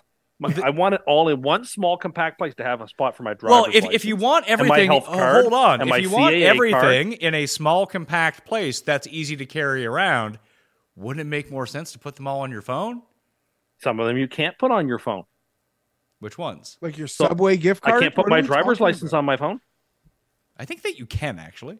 I don't think you I can. I've never that- seen it. If, if if you don't have it, it can't be. Then I'm then it doesn't exist. I You'd just have- leave my driver's license in my car. that seems like a bad idea. That's where I keep mine too. Because what if you have to switch cars or any number? You should have it on you. You should have your ID on you. I believe I mean, I don't get You ID'd for your it. I don't, get- I don't get ID'd for anything. I'm old. it's just a good idea to have your ID on. Anyway, it's, And the, I have the, my cards. the payments are fast for me. The payments are faster, and we weren't trying to tell you to put you know put all your cards on, like your health card or whatever it might be. It's just like the amount of debit cards and credit cards that you carry around. It's just easier to put them on your phone. It's just as easy to have them right next to my phone. It's actually not because then you have to take the card out to either put it in or put it in the tap. With the phone, you just go click, click, boom. With my card, I go beep. It's done. No, you don't. You actually What's have to. the most you actually have to useless card pull you're out. You have to around pull out your phone to get to your card. Take your card out and then pull it out and tap it. And the tap on the card, it doesn't really work all that well a lot of the time on the phone. Boom, high intensity, and it's just a double click. Boom. You don't even have to open up an app. The most useless card, like the card I use the least, Yeah, like why do you would carry? your- probably be my, my CAA card. Why Um, don't you- I use my Costco card a lot. why don't you leave? You can put your Costco card on your phone. That's not a problem. Uh, Why don't you put your Costco Costco card in your car? and your CAA card in your car. No, I want them on my person. On in your purse? No, on my person in case I'm away from my car. You can still use C I for discounts Like, are- and do stuff. you still have your blockbuster card? What's going on? No, I don't. I got rid of a lot of my cards. I just have the essentials now. I have like nine or ten cards in my wallet. Those are the essentials. nine or Nine or ten. And, it, and Tim doesn't have multiple credit cards. No, I don't. I carry my essentials. I have the card that has my SIN number on it. Why do you have carry that? my- Why do you have that I card? carry my Costco Why? card so it doesn't get lost. I carry my Costco No, card. you keep that I at carry- home. Wouldn't my that be CA card, if you don't want to hold, hold on? my If you don't, card, if you don't my want gift card if you to don't, With your liquor store. birth My gift- certificate? No, not my birth certificate. why do you have I your don't SIN that. card a- on you? Why wouldn't you leave that at Because home? Because it's a plastic. It's a plastic card. I don't. I, I want to make sure it's on me and it's safe when it's with me. That's the most dangerous thing to carry around to me. Leave that at home. Well, I keep it on my person. Well, you for could you what? could you could lose your phone. You, could could lose your wallet. job. Well, I've never lost my phone. You could though. You you know where you wouldn't lose it at home. Do you keep your sin on you in case you end up at the bingo hall and you want to apply for a job? No, but you ugh, no, I don't think that works like that. Man, that that would be such a glamorous life too. But anyway, I carry all my essential. It would be. None of You know, these are essential. Geoff was Geoff was talking about the other day about the he was at the CNE again. I was jealous as all get out. You that also he was living this glamorous life. you also thought that the CNE was glamorous, like a high class It's affair, basically not the lowest It's place TIFF on without- earth. It's TIFF without the movies. That is Ugh. gobsmacking, a gobsmack worthy comment. Like, But you go don't on about all the delicious types of food and stuff like that, and the delicious type of food. It's like it's like deep fried Mars bars and Yeah. like fair foods. but yet you're upset at the people who go to Subway there, like you said. I people- I think the people who go to like go to your state fair and get in line for a Subway sandwich are the weirdest people. I see now. See, I can talk. I can talk myself into that one. Mainly because I mean, one of the main reasons to go to these things would be like to bring my kids to go to the fair, whatever it might be. Maybe I'm not in the mood for cotton candy and deep fries Mars bars, or maybe I've just like had one of those earlier, like the worst thing possible for me. And all the Subway's like not great. It's like the only thing that's green in the entire place. I guess, but then I see this family eating Le Box Orange, which is pizza pizza, orange box. nice. What's the matter with these people? Yeah, I, I- I don't. I'm get, jealous. I don't get going to a chain food store. I, like Subway would be the only one if it was the only like respectably guess it healthy thing like- around. You're right. Like if you are like a Tom Brady sort of mindset guy, you're at the fair, you took your kids, you're not packing your own lunch, you'll just eat Subway. You'll suck that up. Uh, okay, maybe it's not as weird, but it's still weird to m- I don't know. It's just like Yeah, come y- on. y- I mean, listen, I wouldn't do it either. I, I'd suck it up, and I'm at the fair once. I'm not going every day. But to compare it to TIFF is like, you know, your state fair is the same class level as like the Cannes Film Festival. CNE is a the Canadian National Exhibition is a national iconic event.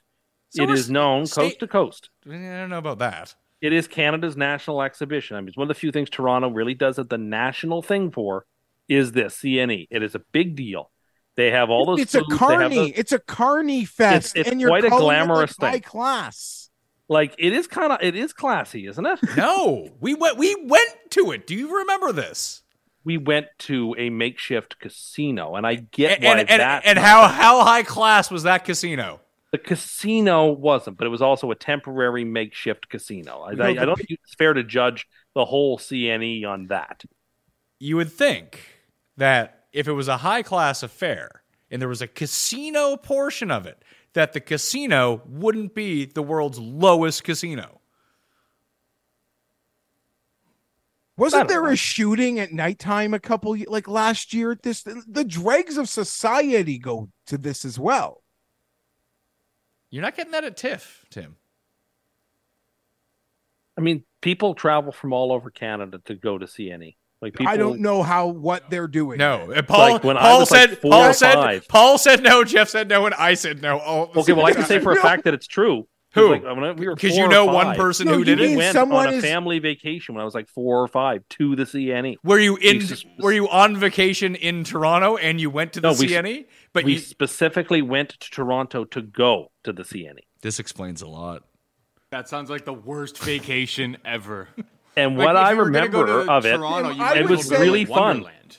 it was Like if you're it going to was travel, really you wanted fun. to go on rides, you wanted to stay in Canada. Okay, I could see you going to Wonderland. Going to the CNE, it's just like just wait for the state fair to come to your city. That's all it is.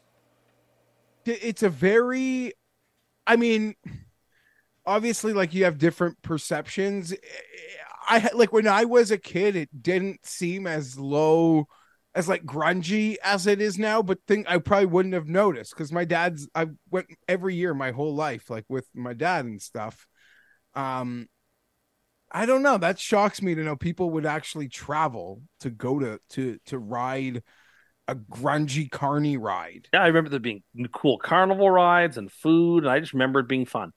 But you were also five years old, you said. You're right. What, I was. What wasn't fun besides going to bed when you were five years old? I suppose. But it's like a cultural. It is a cultural icon. It is it's a very very well known national thing. But would you say like uh, the Texas State Fair is a fancy place? I've never been. I suspect it probably is sort of a glamorous affair. Like, okay, well, put it this way: I want to. I would say that the yeah, the Calgary Stampede in Canadian terms is much bigger than the CNE in terms of notoriety. I can tell you, as someone who went this year, not a classy affair. I would love to go to some Midwest, like the so- Wisconsin State Fair would be incredible. And I would, and I'm saying that as I had a great time when I was there. But Tim, to compare it to an international movie festival is kind of outrageous. Paul, Well, I stand by it. I think I think I think CNE's cool. that, that's not what you said. You said it was glamorous, just like TIFF. It is kind of glamorous. It is No, kinda it, it glamorous. is is the opposite of glamorous. the opposite. Of, Paul, yes. I one time went to the second largest gun show in southwestern Florida. I would put it on like the same bar as the CNE, basically. It was in Fort Myers. that was probably a scene. what did you get to eat, Geoff? Uh, no, just a- n- nothing too fancy for me. Um, But there were fancy selections, which was my point. yeah, they're like that. Crazy. There's always those crazy things if you want to get. Yeah, there, uh, there'd be like a chocolate bar deep fried with ba- with syrup and bacon attached to it. It's like just the world's worst stuff. It's all just deep fried shit. Yeah. Like I got a Philly cheesesteak. I was happy to get that. One of many places like that in in the city, and then you know eat carnival food with with the kids. Mini donuts, slushies, all the waffle ice cream sandwich, all the goods. I don't Yeah. know, fair, fair fair day. So it's it's not fancy food. It's fancy gas station food. I support that. Sure, but that's not glamorous or or actually fancy. You're not going to get your favorite Ah. wagyu there. Okay, but maybe even maybe then glamorous is the the wrong word, but it's sort of like cultural and neat and you know impressive. Impressive. It is a Canadian landmark, It Yeah. is. It's a landmark. It's an institution in this country. but People not. travel to come visit the CNE. but it's the Well, opposite of besides you? like fancy. Or I guarantee people from all over southwestern Ontario flock to the CNE. Ontario, key word there. well, but buddy. there's a there's a huge population in Ontario.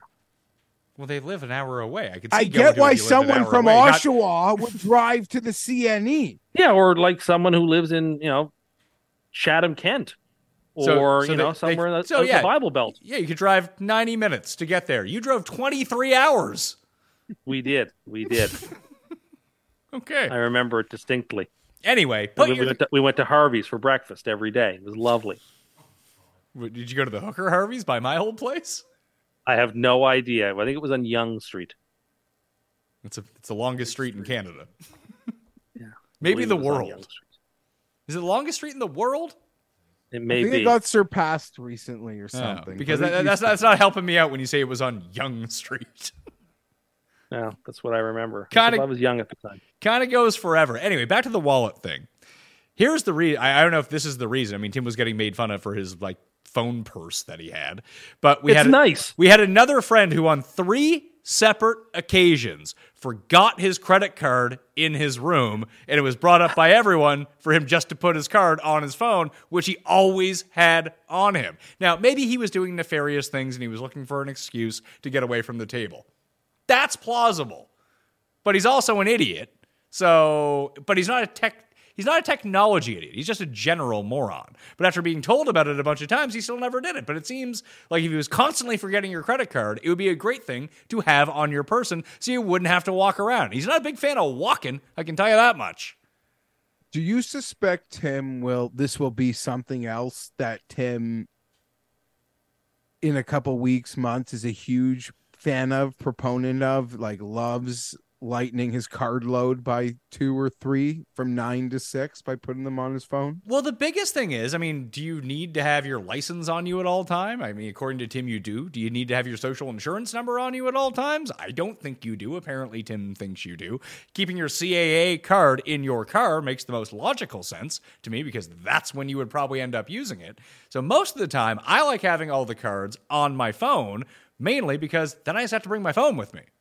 It's great. And Tim, yeah, I agree. I Tim, you I can put them all on your watch. under- what are these other card? Like Tim's only mentioned a few, and I'm telling you, Tim, under two percent of people would carry their social with them. that seems high. I don't know. I, I, I really don't know. Paul? I don't know if I should say this publicly, but I lost my social insurance card about 20 years ago. like when I was in college. And I, every single time I've had like a job interview or whatever, I've just, I know the number. So I brought up the number. Nobody's, I'd be like, oh, I forgot the card. And uh, it's, it's worked out.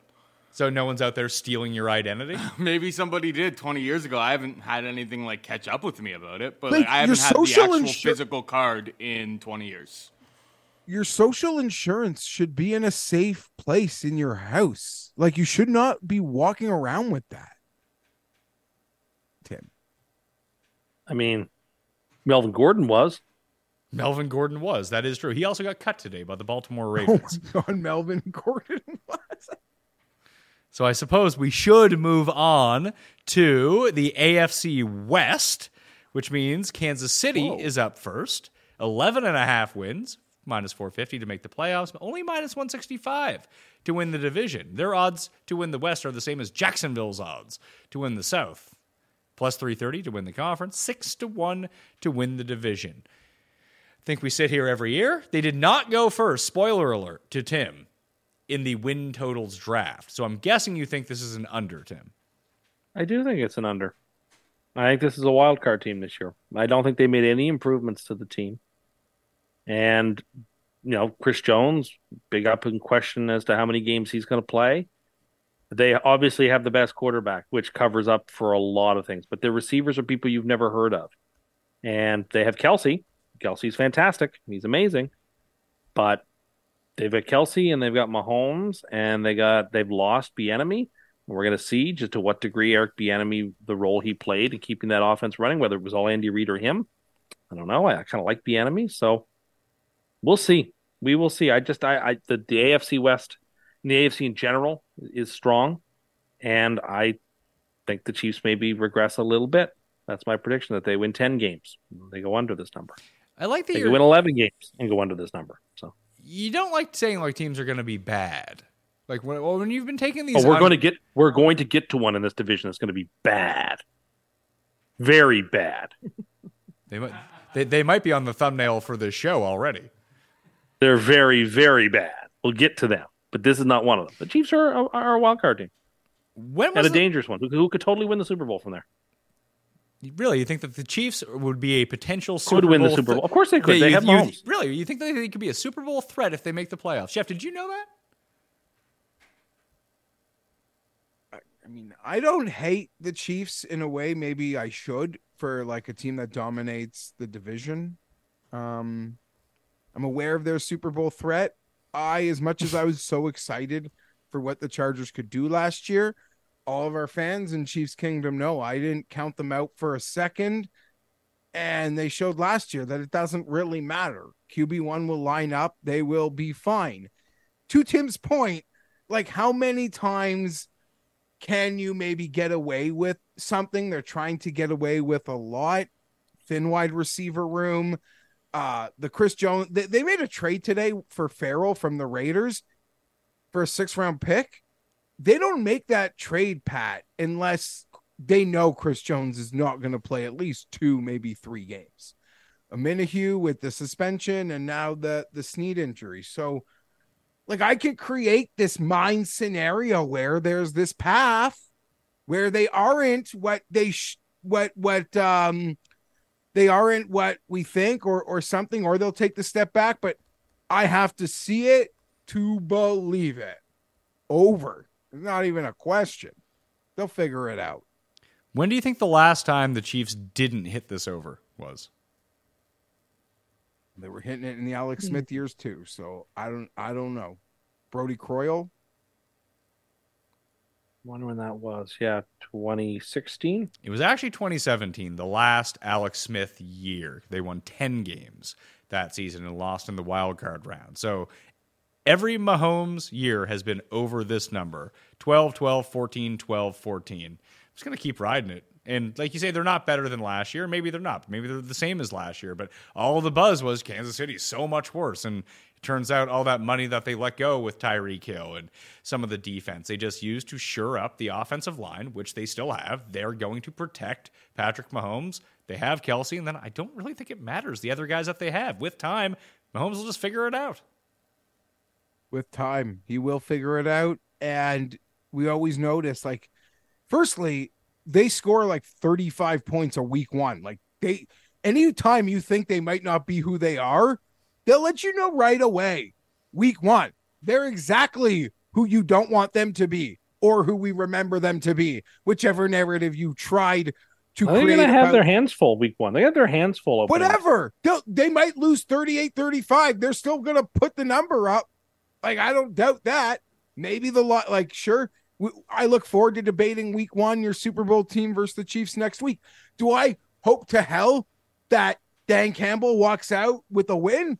Absolutely. I'm not believing that to be possible. Also on defense, there might not be a team in the league who has um like just put in young players and seen them succeed at really high levels. Their ability to develop players, I guess is the right word, with Spagnuolo there has been as important as anything outside of Mahomes that has gone on Well, within that organization. do- do I you- do hope though. Sorry. I was, no, just just on that point before you move on. Do you think it's actually that these guys are actually good defensively? They're developing great defensive players, or is it a scheme in a system that says, "Hey, why don't you be as aggressive as possible because we know our offense can still score"? Okay, that is very possible. How does like a sixth round rookie Jaylen Watson pick Herbert off at the goal line and then go the other way? Karlaftis, like, um, th- th- they just Bolton, Karlaftis. It doesn't matter. They they seem to have a train. They had so many secondary injuries, but you're right. Be hyper aggressive. We'll make up for it along the way. That's probably a fair point. As a fan of a team in the division, all I can hope for, all I can hope for is like this Chris Jones situation um fractures the culture in some way. And what I mean by that, and this is just me like shooting for a star, like a hope and a prayer. It's like you have Patrick Mahomes exponentially underpaid. You have Travis Kelce exponentially underpaid. Why are those guys taking less money if there isn't money to secure like the best war defensive lineman not named Aaron Donald? Because it's to spend on the offensive line. Okay. and they have spent there with with with Thuney and and they've done a lot. They they have done a lot despite um Buddy leaving this year. And okay, yep, that's a fair counter. But I would say if I'm Mahomes and I'm Kelce, like I'm taking less money, why can't we pay this guy? I didn't know that Jackson Mahomes had a felony case against him. Yes, you did. I didn't know that. Come on, he he's a he's a real piece of work. I mean, I don't. I won't get into it. I know you like to fanboy over him sometimes. I but, do. I mean, um, well, I, I only see him like once a year. Like whenever the Super Bowl comes around, he's doing a jig or something like that. I don't like let my entire life be dictated by being triggered over Patrick Mahomes' brother. I can. I know you- you- people who are. So do I. I'm not- I don't go. I don't go those out of my way to go seek him out. Therefore, I don't see him. No, I'm not one of those people, but I acknowledge he seems like a a low grade human. Um, but whatever. And now I feel like he's gonna be completely pushed into the background. He wasn't even in that documentary show. Like, no, you're done, buddy. Was it? So at least maybe they finally got a rein on him and get him out of here. Was that show any good? I didn't watch it, Pat, because I felt that I would feel the same about that show than I did about the golf show, which is like knowing this stuff is my lifestyle. Like I'm not learning anything. I'm not learning anything new here, and I don't care about Patrick Mahomes' day at the fair. Okay. Jet. Uh, Tim, did you watch the Jets Hard Knocks? You didn't, did you? No, I didn't because we don't get that on our HBO here. I could have sent you some YouTube links. I think, like, yeah. thought you would have found a way. Interesting. Okay. Let's move on to the Los Angeles Chargers. They're a team in this division, I hear. Nine and a half wins is their over under. Same as Jacksonville. To make the playoffs, minus 125, plus 290 to win the division at DraftKings Sportsbook, 12 to 1 to win the conference, 25 to 1 to win the Super Bowl. Tim was out on this team, but it sounds like you've been roped back in. Go ahead. why don't Talking to we- you, Tim. I, I threw it to you. well, like it's just it's. It, I think this team is amazing. Oh. I'm not even gonna lie.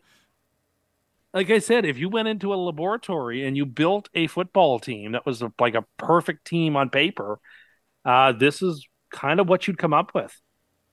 Do you They're- remember when we had the playoff game versus the Patriots four years ago and you said the 10 best players on the field were Chargers and we lost by like 40? I yeah, but you know what? I stand by that. That was a that was an aberrational game. I stand by the statement. I think it was right then. I still think it's right.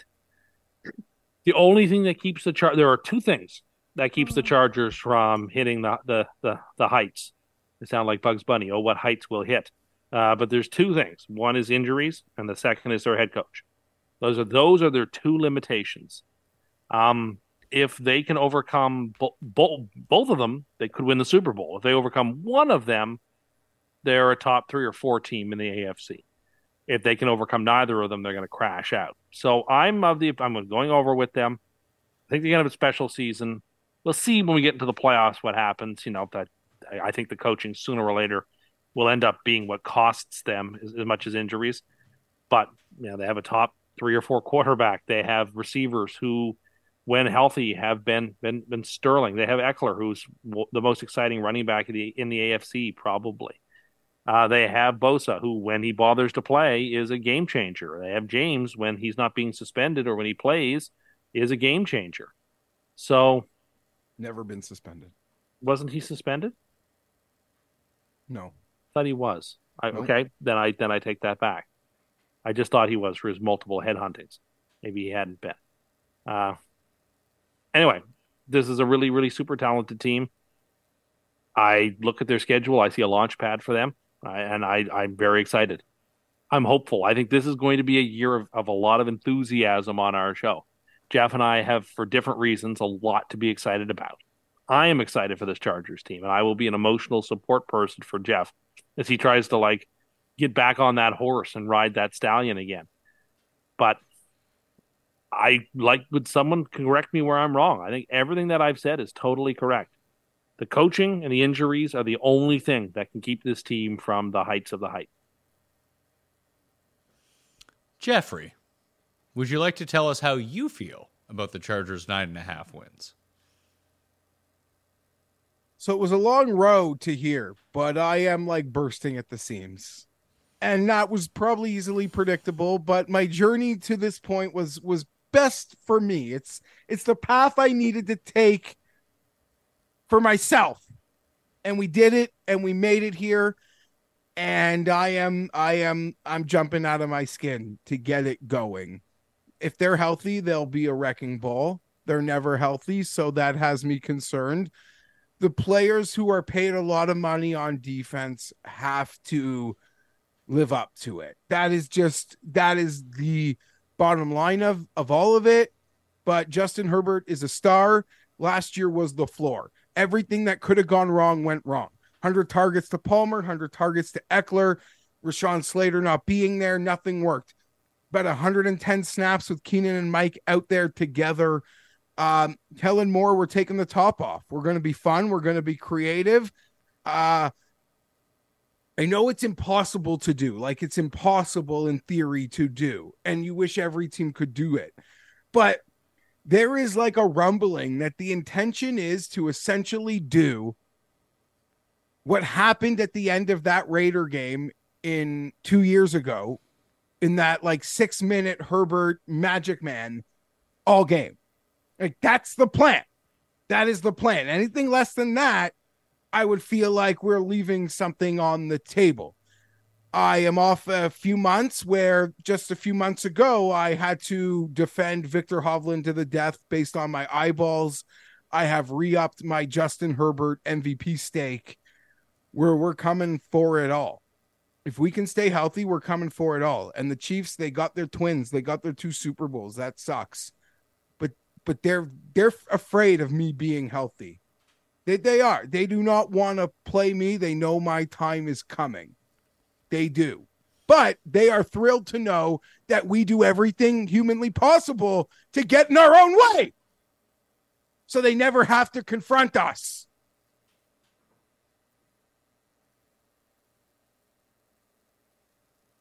Time is now because we are on it. And if you look at what's happening, like for there is not enough talk in the NFL circles, national media about the situation the Chargers are in. And I don't say that in a positive sense. I mean that like no one gives a fuck about the Chargers. They're forgotten franchise unless Herbert plays to an MVP level and they do something. They're an also ran no one gives a shit. Because no one is like no one is talking about how against it they kind of are and how this really is um an all-in year for the Chargers. Like next year's books are a goddamn disaster. And that doesn't even have anything to do with Herbert. You look at the Bosa, the Keenan, the Mack, and the Mike Williams numbers, like the team will look different next year. So this group, this is it. And I got a GM who's been sitting on his thumb and rotating for a long time, able to keep his job. I've never actually called for his head, but everyone is on the line. Everyone, the whole organization, other than Justin. Um, yeah. So let's go. If they win week one, I'll believe we're going to win the Super Bowl. If they lose week one, I'll think it's doom and gloom. I will be back. I will be a psychopath. I care too much. So you're taking the under? No, we're gonna roll this thing over. Um, we're gonna roll this thing over. I've bet them 30 to 1 to win the Super Bowl. Herbert 15 to 1 MVP, 12 to 1 MVP, and even 9 to 1 MVP because I'm an idiot. Okay. I like Oh. it a lot. I'll go over. I think they're pretty good. Coin's going under. Brings us to Denver. Uh, Tim, do you want to start with Denver? Their win total's eight and a half. That's a lot of wins. Sure is when you have a quarterback you can't play. That doesn't help. Well, they have Stidham. Receivers, unfortunately, are already terribly injured. Uh, I don't believe in the coach at all. I think the coach is a boob, and I don't think he's very good at his job. And I think he's going to have trouble this season managing a team that that has real talent, real talent deficiency. To put it mildly, this team won five games last year. They didn't somehow like get markedly better. This team went five and twelve, and the only improvements, quote unquote, that they made were uh, on the sidelines. I, I look at the roster. I mean, some of the receivers who I like, they're already hurt. I mean, I like Surtain. He's a good cornerback. I like Justin Simmons. I think he's a good safety. Uh, McGlinchey's an overrated tackle. The Whoa. quarterback. Really? I There's a reason he left San Francisco. He's an overrated Yeah, tackle. I he's agree. a Notre Dame He's- guy too. He's overrated. Yeah, he's overrated. He is. Uh, he's an overrated tackle. Uh, and Russell Wilson can't play. So you tell me how in heaven's name they get to a winning season because that's what they got to get to. have this number. Um, Denver too will be one of those couple of teams that we talk about in December that if they lose out, they're going to go get and get Caleb Williams. Uh, they're in that. They- that I mean, they won five games last year. I kind of think they'll be around what they were last year, and that was two games away from the first pick. Uh, they're a bottom five to eight team again this year. They've gotten no better. They were five and twelve. They're probably going to be around there again this year. I think. coaches like that don't get first overall pick. They don't. Now, they might not have a good season. They might have a top 10 pick, maybe even flirting with the top five. But sort of to piggyback on you thinking the Patriots would get first overall pick, that defense is so good. The home field advantage is dependable enough at a rate that will make it impossible to get first overall pick. And I'm not here to compliment that freaking team either. But your takes can be insane. Yes, how dare I take a team that went five and twelve last year and say they might not be even as good as they were last year? I know what an out of the box on it. Like that eight and a half, I think it's just silly. Sorry, I just think it is. It I- might be. I, I'm on the under as well, but I do think that they it's just almost through osmosis they have to be a little bit better. And if Russell Wilson is washed and he is done, I don't think we're going to see Russell Wilson after like week three. Well, but they don't have anybody else either. Like They- they- Stidham's not any good. I mean, Stidham could be okay if you know that one. No, if you know that one, hold on. If you know that one guy sucks and he's cooked, you have another guy. I mean, he, he had played some decent games over the past two years. He could be good. There's a reason that they went out and signed him. It's not just like, well, he sucks. Let's sign him. I don't think they had any any better options, but that doesn't make him any good. This team doesn't have any talent at the quarterback position, in my opinion. Russell Wilson is washed up, and I will be very curious to see how the most intelligent quarterback guru who ever existed is able going to going to be able to spin this straw into gold. Uh, It I'm will waiting. not be gold. I don't see gold. But what he will be able to spin is an offense that is um, much more conducive to what he can do. An offense that probably looks similar to, you know, maybe what Drew Brees did. Like we never really threw the ball downfield. They were effective running the ball that they that they can put him in third downs and I don't know, get a guy I don't want to say get a guy open, but just some some simplicity in the route concepts that that can make it work as opposed to asking like last year Russ wanted to cook they brought in a coach who who's supposed to cook with quarterbacks and they tried to cook Russ can't cook. So now he's essentially going to be a complementary piece in this offense and Sean Payton will probably be able to get enough plays out of out of him um or or maybe bench him but I, I just feel the offense will be Sean Payton is too smart to ask him to do things he really can't do. Okay. That seemed to be all games last year. Okay, but like the reason I really don't like, and I think is actually quite a bad analogy, which is the Drew Brees analogy, is because that team throughout his time had Jimmy Graham and Marques Colston. I mean, and Brandon the road, Cooks end of and Michael road. Tom. But Like- even then, like they still had arm. Michael. They had Michael Thomas and they had Brandin Cooks. And they had uh, th- like they had really talented players, and they and they had uh, sorry the running back.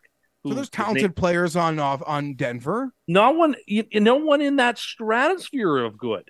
No, they don't. Ah, I mean, Jeudy they could be one day, but again, th- I'm sorry, they don't have a Michael Thomas on their team. They don't have even an Emmanuel Sanders on. They don't. When he mean- was like, you know, a, a really good receiver, they they just don't. So I actually think people making the Drew Brees analysis are just. I mean the play calls. that's just I mean that's just play paint by numbers. calls. That's just paint by numbers, I and I mean the play calls to set up easy pitch and catch. You could be right that the talent is different, but I mean the concepts, the play calls, the like intensely heavy run, and even maybe some gimmick that Sean Payton is so good at, like putting it from whiteboard to the field. Um, I pray to God it, it backfires. Uh, everyone knows who's probably watched this. Like I should hate the Chiefs, but I hate the Broncos. When you say that yeah, Like they, they have no one as good as Emmanuel Sanders, you realize that when he played for the Saints, it was in 2020, the second last year of his career, right? So you don't think that Jerry Jeudy or Courtland Jerry- Sutton as good as a washed Emmanuel Sanders? I think they're injured. No, like I think there, I don't think there's much talent at all. On the Broncos offense, and their quarterback can't throw the ball. So it's going to be a very long season for Broncos fans. I, am, I think Jeff, that I'm very be in a ex- po- I'm excited for week five. Should be excited for week one when they get absolutely eaten up and chewed out by Oakland. It's going to be a rout. Oakland doesn't even have a team. Can't wait. Of I course, of course they would lose. They showed up to the wrong state to play.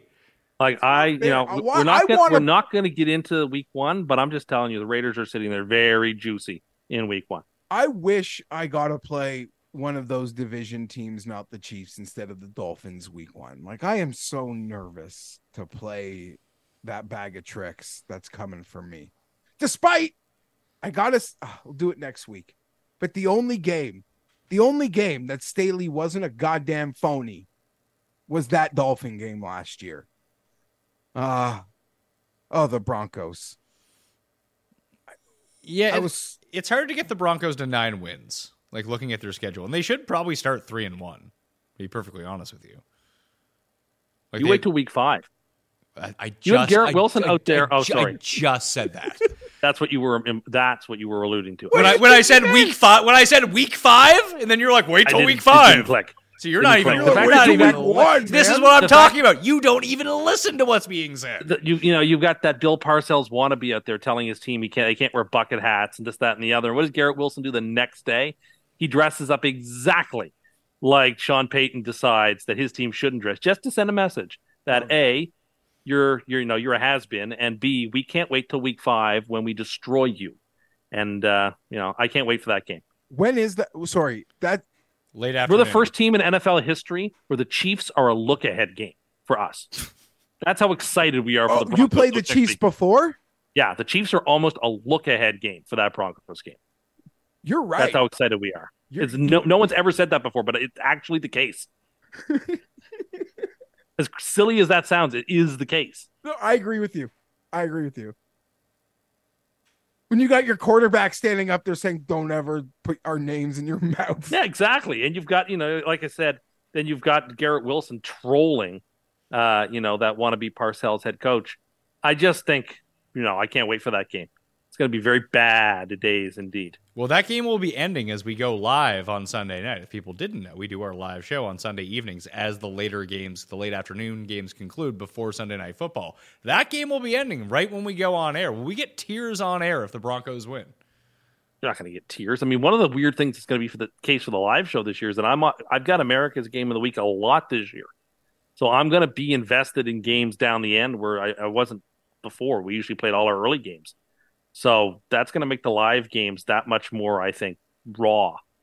Uh, but then again, I expect that game to be wrapped up.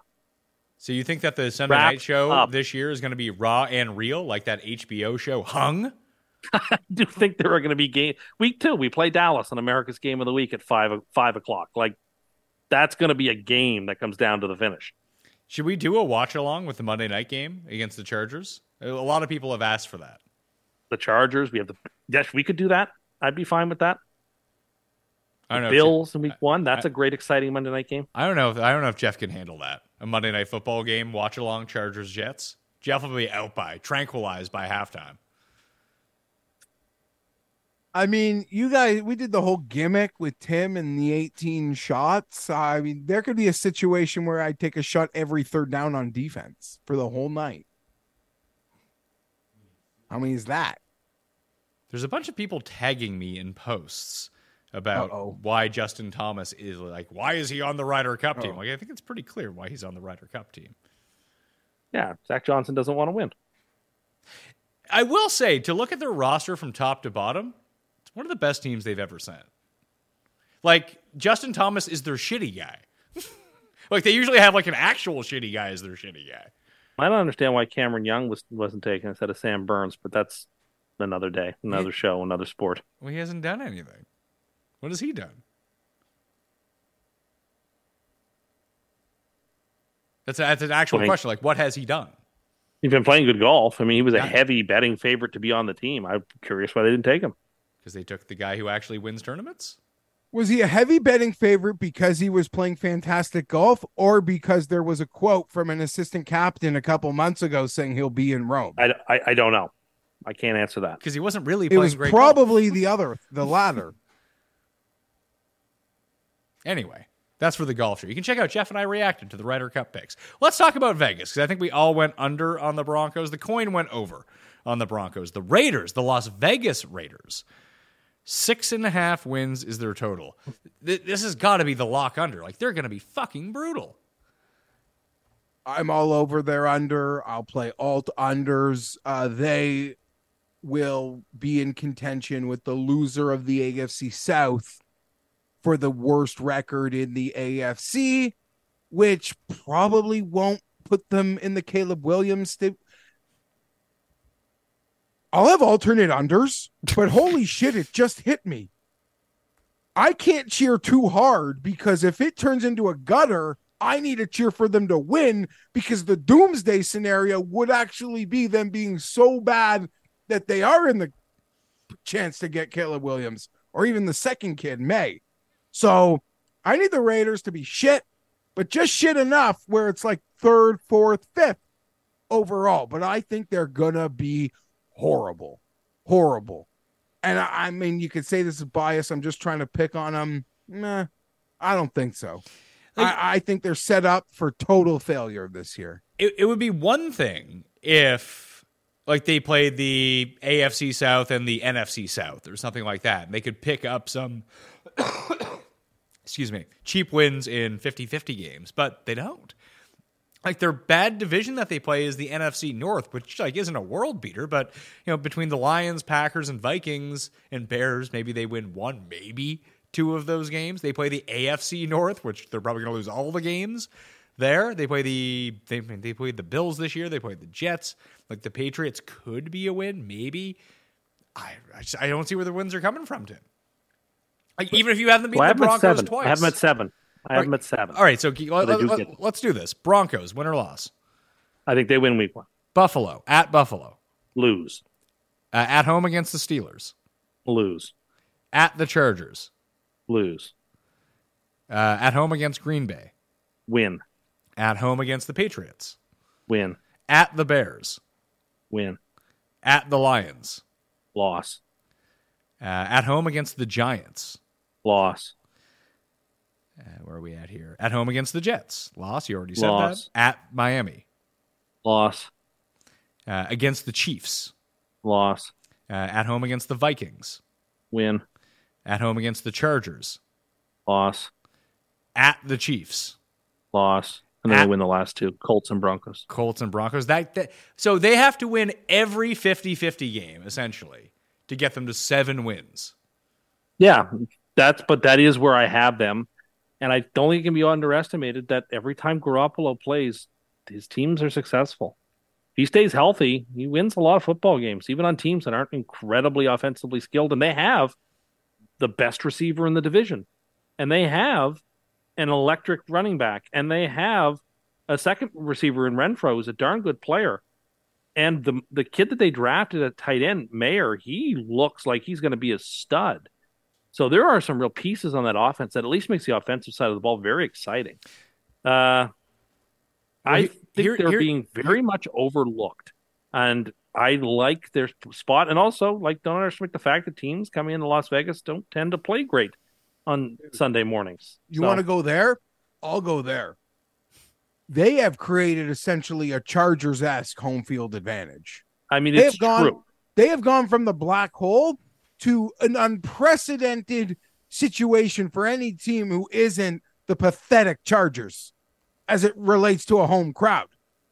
It is just mobs, seas of people flocking to these games in Las Vegas. Their their ticket prices remain like on the secondary market, the highest. They have like six of the highest 10 price games of the league. Because I believe it. teams go there, fans go there. It's just they're going to the games. Um, yeah. So uh, they screw themselves. They don't even have home field anymore. They're gonna be horrible. I don't know. I think they've got enough pieces to pull out seven wins. That's where I'm going with them. Like, Their defense is horrible. And actually a tweet just popped up about the Raiders. Yeah. Where'd it go? Lynn, Lynn Not a good defense. No, it's not. And just and they have no depth. With Lynn Bowden released by the Saints today, all five players the Raiders picked in the top 100 of the 2020 draft are not currently on an NFL roster. Yeah. they obviously couldn't have botched that any worse, could they? So, So all the people who were involved in that are no longer a part of the team. I team. get that, but that's still affecting their team to this day because yes, they It do is. ha- they, they do have some high end talent on offense. They got Jacobs back, so they have Jacobs and Adams. I mean, you want to talk about Hunter Renfrow? He's not even the number two on the team anymore. It's and not- Mayer. it- I think Mayer's going to be it- a really good it- It's now Jakobi Meyers, uh, just because he's very familiar with the Josh McDaniels system. Like none of us think Josh McDaniels is a good coach. The defense is absolutely putrid. So, and you have them winning every 50-50 game that they have coming in, and you know maybe they will put up gaudy offensive numbers because they're constantly playing from behind or in garbage time, something like that. But they might give up like thirty-five points a game. Yeah, but a lot of weird nonsense happened to them last year to keep them from being like a nine win team or a 10 win team. Like people forget how many weird games, like that Arizona game, that just went against them. I don't know if if, if negative if regression works a little bit in their favor, and it ought to, and those offensive players can can steal a game. I, I just think they're right in the hunt. Um, I mean, Like- well, okay, hold on. What, what game In- are you in- saying in that they? that. What, what game are you saying that they lost that they should have won? the Arizona game was Okay, ridiculous. Okay, I, I think they already hit their negative regression when they won that Patriots game. and week one against the Chargers. I mean, Carr had that opportunity to win the game right there and then week one. Like, Oh hell no. yeah, he had a throw and it was one catch away from that game being the Chargers. Like, yeah. Anyway, I think the Raiders are, you know, in the middle of the road, slightly under 500 on team, but I think they're the third best team in the division. That's where I'm going. Okay. So let's let's get to picks for this division. I will take the Kansas City Chiefs. Chargers.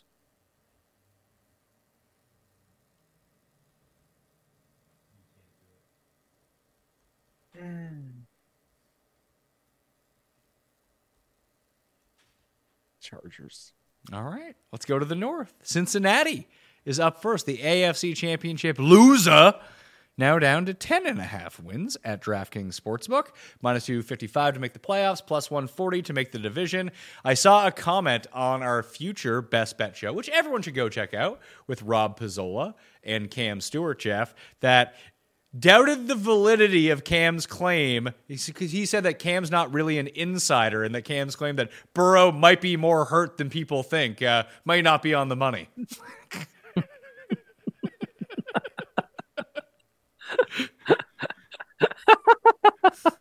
Imagine watching Cam and thinking he was some sort of injury insider. Visine Vince probably told him that in his fantasy draft.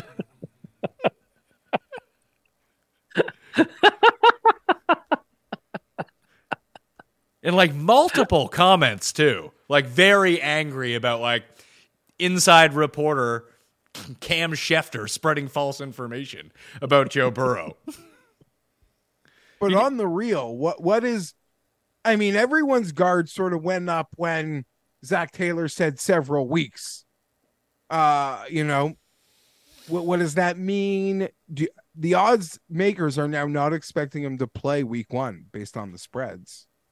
I think keeping him, I mean, they're a one and a half point favorite at Cleveland in week one. How big of a favorite would they be in Cleveland at week one if there was no, if, if it was Burrow for Oh. sure? Would they be a three point favorite? Maybe?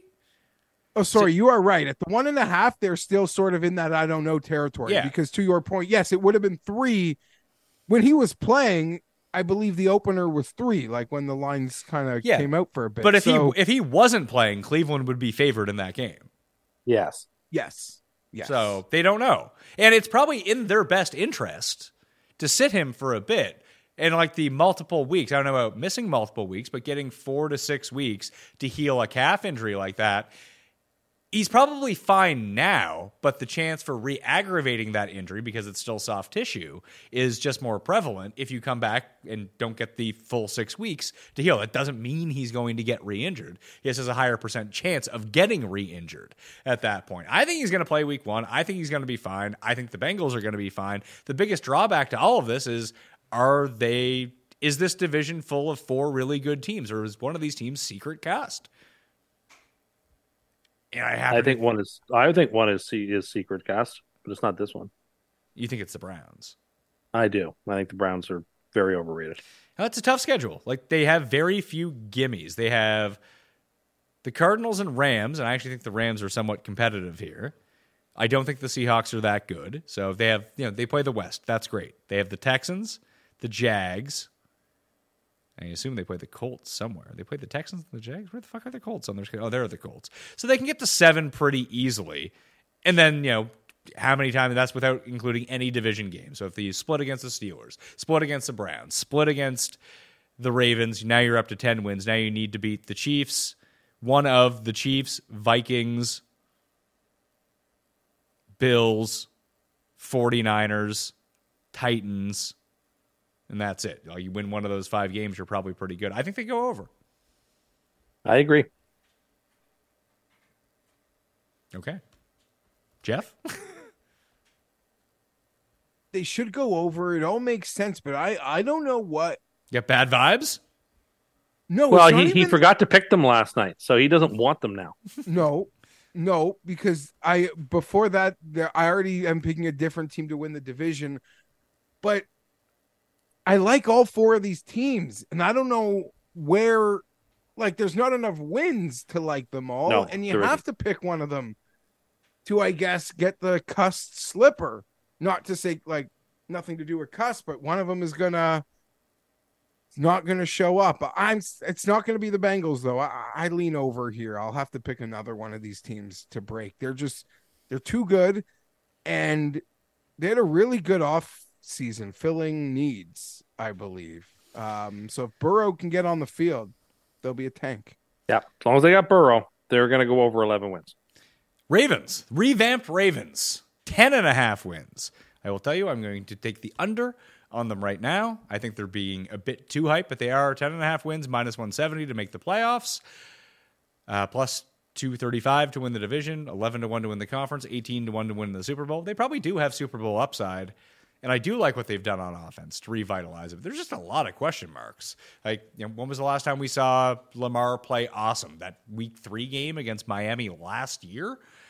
I think that they're very well coached. You know their special teams is going to be on point with Harbaugh as your head coach. Like he might give them a win or two in one of these close games coming down. But like with Beckham and a returning Bateman and a rookie and Zay Flowers, like we don't know how good these guys are going to be. Is Beckham washed after two knee surgeries? No idea. Is J.K. Dobbins going to be fine coming out of the backfield after finally getting that extension? Maybe. But one thing I do know about this team, Geoff, is their defense kind of sucks. That's not great. Yeah, that could be a problem, Pat. Obviously, Campbell uh, leaving would be one of the bigger blows to the unit. Justin Houston headed to Carolina. I am expecting Lamar to be an absolute monster, totally in the MVP race, impressing people with his passing, offensive play calling, um, that that where where they're running plays at a much higher tempo. I'm at the moment silly enough to ignore some of those deficiencies on defense and appreciate the incredible special teams play that will help them win all those coin flip games. They're they're my division winner here. I love Baltimore. Lamar Jackson is going to be unstoppable this year. Tim, do you think it's crazy to say that Lamar might end up with better numbers, like to look at the back of a football card this year than he did in his MVP season, yet the Ravens are worse? No, I don't see that as a possibility, actually. If he plays like he did in his MVP season, the Ravens are going to win 13 or 14 games. I don't, don't see it, though. I mean, he has, has he, how many games has he played in the month of December in the last two years? Has he played any? Has he played one? Uh, you know, I, it's, it, I can't, as much as I like Lamar Jackson, I can't in good conscience criticize Tua for not playing games and then pretend like it doesn't matter when Lamar doesn't play games. So I've got to apply the same fair principle at it. The receivers that they brought in are completely unreliable. And yeah, the defense is bad. I think they go under. I think they're a nine and eight team. I don't see them making the playoffs. The coin is going to select under on the Baltimore Ravens. You are the only one on the over amongst the four of us, Geoff, on the Ravens. Yeah, and I'm not just on the over. Like I I mean, I'm not interested to bet alternate overs, but I am I'm on like winning the division and being outstanding um to the over. It's a pretty tough schedule. Very tough and they're easy games are kind of like just the games that are shared within the division, like the Cardinals and the NFC and the AFC South. So you're right. They don't really get a leg up uh, in any spot on the schedule, and they play the Lions, the Chargers, The Dolphins. um, Dolphins. Uh, that was just off the top of my head, and and obviously the Ronnie Stanley injury is probably going to be, or Yep. his recovery will be as big as anything to their ability to do what uh, Monken is going to be asking that offense to do. But I'm so excited. That is one of the things early in the year I'm looking forward to as any is what this Ravens Lamar offense will look like now. All right, let's move on to the Pittsburgh Steelers. Tim, do you remember the one year we did this show? We forgot to do the Steelers, and then Steelers man. How could I forget? Because all we heard about was that we forgot the Steelers. Their win total's eight and a half. Seems right. Plus one twenty five to make the playoffs. Like, do you believe in Kenny Pickett, or do you believe it doesn't I'm- matter who plays quarterback? Well, I do think it matters. Plays quarterback. Like, if it I was- think that's Like, he was better than Trubisky that we saw last year. But like, what if he's just mediocre? Is that good? no. I'm on team. I'm on team Pickett. there's no way Tim is not going to put his flag in the ground for the preseason MVP quarterback. I he, well, Geoff's right. He he knows me too well. I like this Steelers team. I like Pickens and I like Pickett. I think they're both. I mean, T.J. Watt is Defensive Player of the Year candidate. I like Diontae Johnson. I I love the players on this team. Of course, they're fantastically coached.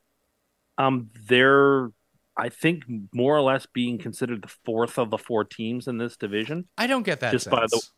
You you get the sense that people like the Browns less than the Steelers. I, I- don't. I get I- the sense do. that people like the Browns more. No, because Uh, that's why I bring up whether Pickett is if he's mediocre. That's why I wanted to bring up that point is that I think that people would still trust the infrastructure of the Steelers and bet the over anyway. Like if like you with the Steelers this year, the analysis that I'm hearing, and I kind of believe it too.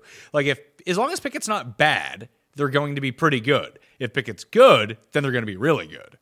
Yeah, I'm on that. I, like I think they and the Bengals are going to go shot for shot for this division down the stretch. I really do. Uh, I, think would- they're a playoff team, and I take the over. Pat, I would say I, I feel like it, maybe it's just you know where I follow, who I follow on the X, but it does feel like, well, people believes the Steelers will be good, better, fine. I have seen more talk of people of belief in like the ultimate ceiling of the Browns over the Steelers. Like I believe the Browns Super Bowl number has shortened um a bit i- i- in recent weeks as they've gotten some steam from people that bet you know might be smarter than me. I do not know. I'm going to cheat in this Oh, good. division. I will be picking across the board overs. I know the math is impossible to work out in my favor i'm i'm going to cheat the game and maybe i can just come out of this division two and two i love everybody I, I, I can't wait for the fight.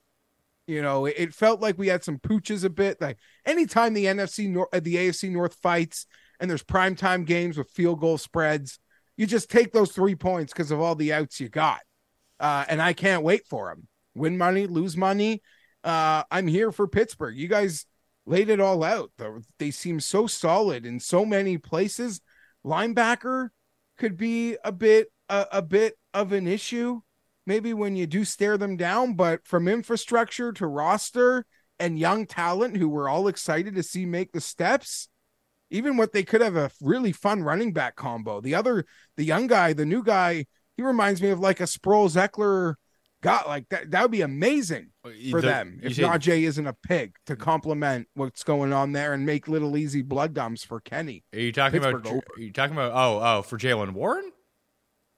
Reminds you of Ekeler?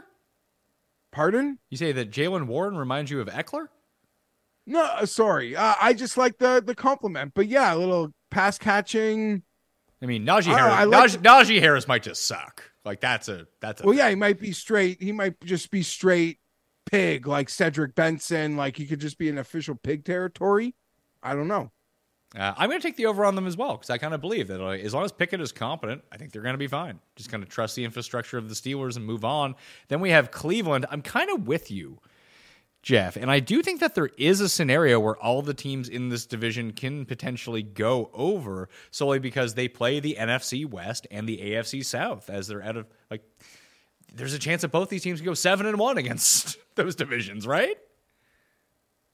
I am I don't know that I actually have bets on it, but for the purposes of this, um, that is where my head is at. I'm picking no one.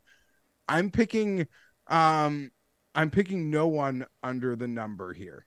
Uh, I'm going to take Cleveland under because it is nine and a half. You give it to me eight and a half, I might lean over. I just things can just go wrong for the Browns, and maybe yeah, as we went through in the best quarterback show, I like the potential of Deshaun Watson. I would bet on Deshaun Watson if I was starting a franchise after all of the really good quarterbacks were off the board. Like I think he's so much better potentially than all these mediocre guys. But Tim can be right on this one as well, where he could just be absolutely trash from this point on in his career and he'll never be good again. I don't necessarily believe that, but know, that you have to weight these things on the table too. It can't just be black or white. There's stuff somewhere on the spectrum in between those two things where Watson can probably fall. It might be good game, bad game. You have like Brown's shit curse that goes into it. The one thing I love about the Browns though, it's just like we talked about with the Chiefs and why they can be so solid. It's like their offensive line is awesome. And I think their defense is now at this point somewhat underrated for the names that they have, but just the offense should be very solid week to week. And then if you get something from Watson and he is 90% the guy he used to be, the offense could be really good. I just want to clarify that I the only thing I meant by the Warren Sproles uh Ekeler comp was like just the impact, like the undrafted aspect of it. And he's instantly gonna come in and supplement the better player in the same way that Ekeler came in and pigged out Melvin Gordon. Um, sorry, I, I really like the Bengals. I'm picking them to the, over. If you watched our Browns. qu- We're- if you watched our quarterback show, or sorry, the Browns, I'm picking them the over. I I believe in Deshaun Watson that a ceiling might still exist. I'm kind of get willing to give him the benefit of the doubt with Nick Chubb. I think it could be really dynamic. I'm expecting Njoku to jump off. No, that's never that's Um, never going to happen. By the way, I- okay. people have said that exact same line for the past six years.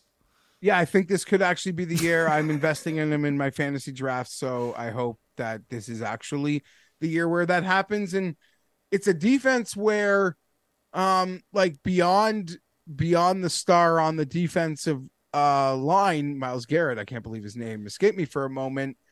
There's so many players that I really did like in college and think they were going to be amazing pros. So I'm just a sucker. I'm a sucker for the Cleveland Browns. Are they the I- college football all stars? No, they're not. 2023? they're not of they're not of that level but um i i'm just a suck jim schwartz jim schwartz is there too Uh, he always in he always makes shit nasty and they were an abomination on defense last year an embarrassment schematically Tim, I assume it's a big, strong under for you. It's an under, yeah. I mean, the, the, for all the reasons that you said, I don't trust the quarterback, and I don't trust him at all. And so they go as he goes. And I can't, in good conscience, pick a team to win double-digit games if I think the quarterback doesn't really have it. So Yeah. under. I, I'm going to lean slight under as well, just because I think a lot of this, like Brown stuff every single year, I think a lot of it is just frankly wish casting that people want the Browns to be good. And they always just find some way to fuck it up and get in their own way. They did trade for Lucky PL Strong, though, from the Patriots. Like, there's a pickup for you if you ever need one. traded for dustin hopkins from the chargers Then who's the Chargers kicker then? Is it that Pecker guy? yeah a little pecker Fresh Kicker, pe- the kicker Fresh Pecker. That's your boy, the Peck. So I'm going to go with the Bengals to win this division. ravens Steelers. Steelers. All right. I think that's the first division since the NFC North that we had three separate winners of it. So let's make our AFC championship predictions of who is going to the Super Bowl. Um, I think we already know Tim's, correct? do we Well, you know part of it. I know who you have winning. You do. Yeah. Jets over Steelers in the AFC Championship game. Jets over Steelers. Okay. Geoff? wasn't that an afc championship game The last time the Jets were in the playoffs, it's the last playoff game they played was that championship game when they let Faneca or they let the guard for the Steelers hold as Ben went around the corner to hit the tight end uh, Heath for the first down. A game that if he doesn't make that pass, we get the ball back with like a minute and a half left. We go to the Super Bowl and we win. Yeah, that that game. I haven't thought about that a hundred times. Who would you have played? Was that where you played Arizona or the Packers? Who would you have played in that Super Bowl? That would have been a uh, Jets Packers Super Bowl, a game that was nine nothing earlier in the season in terrible conditions. Uh, I, I would have really liked our chances in that Super Bowl. But anyhow, that's uh, that's where I think it is. I think it's a Jets Steelers Super Bowl or a championship game. What do you have, Geoff? Chargers over who? Chargers over the Chiefs. Chargers over the Chiefs. Is that even possible for them to play each Oh, yeah. other in the championship game? Absolutely, In absolutely. some ways, that would be a really you'd have to get lucked out into some seeding math where um it's probably not possible. it is I, absolutely possible. I was leaning Bill. I don't know. I'm a dud. Like Chargers. two years ago, the Rams and 49ers played the championship game.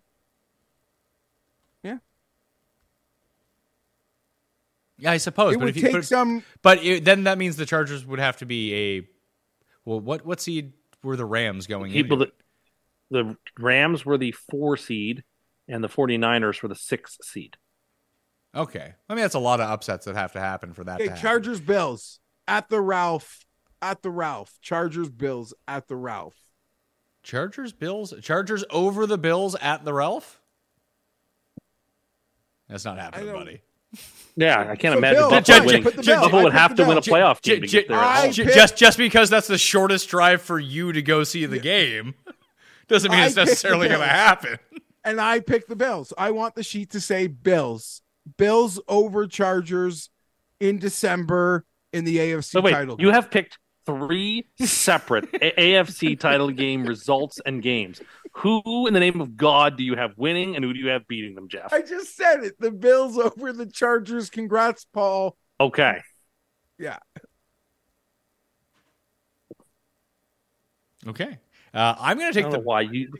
Why did you let him get away with that? You know he does. If I said Steelers over Jets, you wouldn't let me get away with that because you say you don't believe that. Come on now, people want to hear what you really Hold on. Why don't I? But he's believe allowed to go ahead because we, we all you have never once not picked the Chargers on the show in a Oh, single that. game, let alone to not pick them to win the. Like, anyway, I just Pat let you get away with that. He would No, that's not true. That's let me on. get away with that. Here, here's the, on here, second. no, I can explain to you the difference. You believe it to be true, Tim. Geoff knows it's not true, but he puts it out there anyway, so he can will it into existence. That's the difference. You're like Costanza. It's not a lie if you believe it. I guess that's true. That goes into the whole big picture. Most insane thing is that I kind of acknowledge when I'm doing things that are insane. Um, Tim think, seems to think he is the everyman. He is the common man. He is the man of the people. I also don't believe I picked the Chargers to go to the Super Bowl every year. That's Yeah, not do. true at all. You do. Paul. No, only the years they're good which is or every year. supposed to be good, which I guess Is every year. What, what were you going to say, Paul? The biggest difference is like, yeah, Geoff. Geoff, if you go back to the AFC West, Geoff was painstaking. Like he took a long time. I think like deep down inside, he kind of believes the Chiefs are going to win the uh, the division, but he went with the Chargers. Yeah. Whereas Tim Paul is just like, exactly. Jets can't Paul- lose, fourteen and three, let's go. Paul read that exactly as every listener will probably read that how that exactly. Exactly. Thank you, Paul. Well, that leaves Super Bowl picks for us. You didn't make your your championship pick. Oh, yeah, I have Cincinnati over Buffalo. Okay. I think Buffalo finally beats Kansas City and then they just lose to the Bengals. That's what I can see happening. You'll be like, oh, yeah, here come the Bills. They got over the hump. And then Burrow just buries them again. So who did I have? I had Philly going in. So my Super Bowl pick is going to be Cincinnati over Philadelphia in the Super Bowl. That means that Geoff has Buffalo over Philadelphia in the Super Bowl. Is that correct, Geoff?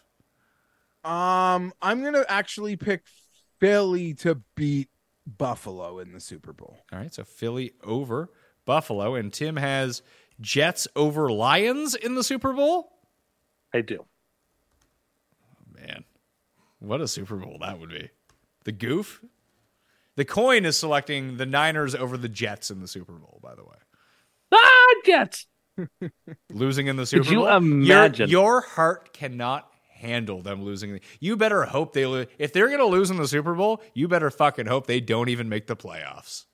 No, no, You- I think I would be able to handle it. Really? I think I would take it with a lot of grace. You think that champagne's still pretty good that you have that you've been waiting for your championship to drink for 20 years? I think that I would be very graceful in defeat. What do you think, Geoff?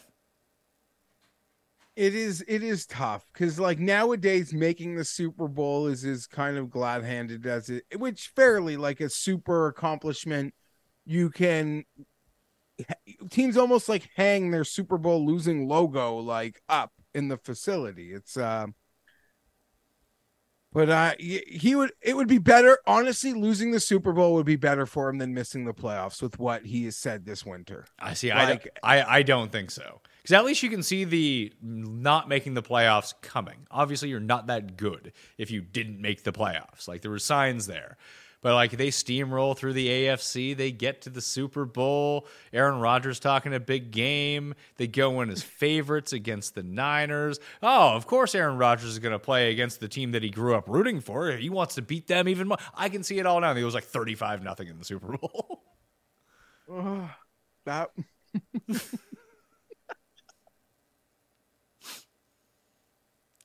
Do you see it now, Tim? Look, it would never stop hurting. but at the same time, I'd have a lot of swag. And I would have had my moment, you know? Is it what's better to never make the show or to get to the show once and strike out on three pitches? I think it's better to I strike out on three feel pitches. like- Well, see, I ag- I agree with you, but for years you've always said the opposite. That's why I find no, this but I think Tim would take credit. Like if the Jets got to the Super Bowl and lost, he would want to receive the credit as if they won. Like Whacker. I think I would need the credit from people just to keep me happy and, uh, you know, to cheer me up.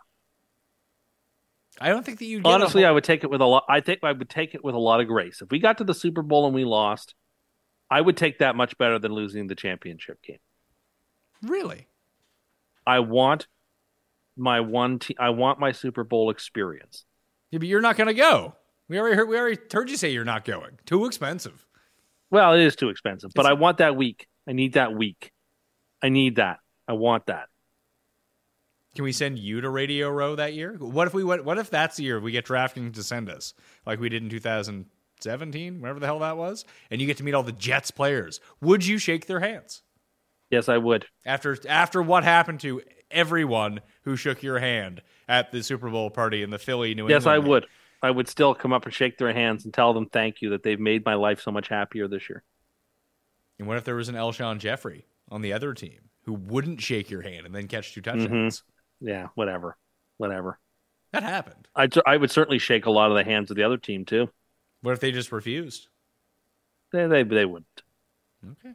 I'd, I'd go find their kicker, whoever their kicker is, chat with him. Oh, Paul, yes. Why would you go chat with their kicker? I just think those guys don't get a lot of attention. That they'd really be available for media accessibility at Radio Row. We- That's what we found. We were there. The kickers and punters were very happy to chat with us because no one talks to them during the year. Were you? Would you talk to the Jets kicker? No, I don't need to bother him. Oh, okay. Paul, you were gonna say? If the Jets get to the Super Bowl, will Tim finally do the cartwheel for us? Yes, Oh, we'll attempt it. We're holding you. Put that. Mats down in the studio. You'll put Mats no, down no, in the no, studio, and If I you- will attempt it. If, if you can do it, you don't need. Why would you need Mats to do a cartwheel? He's a fall. Even if you fall, who cares? Could hurt, hurt myself. Put crash mats down. I'll do it. It, it's unfortunate, Geoff. He's gonna. The Jets are gonna go to the Super Bowl. He's gonna attempt the cartwheel in studio on camera, and then it's gonna turn out he's too cheap to pay for cable in his hospital room when he's dealing with his broken neck, and he's never even gonna get to see the game. Oh, Because we someone theorized that on our trip that we were just on that he always the reason he loves oatmeal so much on the breakfast menu is because it's the cheapest thing. It's not the reason. It's delicious and fun. no, Tim doesn't even look at grocery prices, so I don't like. I, I Yeah, but don't he think but he knows he's not buying expensive stuff. I don't know. I've never looked at Tim and like like he will take the cheaper Oh. item. No, Oh. I'm not walking out the door with a bag. That's just for convenience sake. Oh yeah. That's- hey, Yeah, listen. people haven't seen that episode yet. That's fair. That, that's a, that's good SEO. I have rest of this self episode. reported, not to the store, but I've self reported to my friends and the internet about some theft I've been taking part in. Have you told can- your wife? Um, I don't know if I've told her. So You no. wonder No where is the answer to that comes No, question. there's no way you have them. Probably not, but I don't think she'd care. Guess what I've been doing? I've been stealing reusable bags from the grocery store.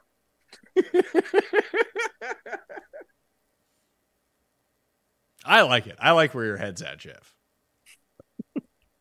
Just, uh, I don't want to relitigate it. You'll all see it in the um Yeah, fair enough.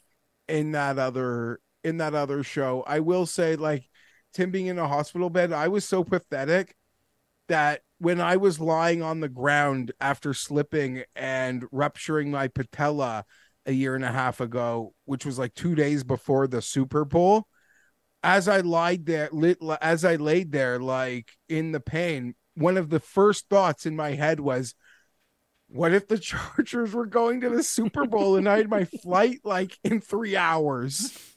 Um, so like that's how pathetic I am in, in many ways, and it kind of all consumes me. And maybe this will be the year, but sad, fun and sadness are my expectations. Herbert, we're gonna have fun. It will end in sadness. I'm pr- trying to accept it before it begins.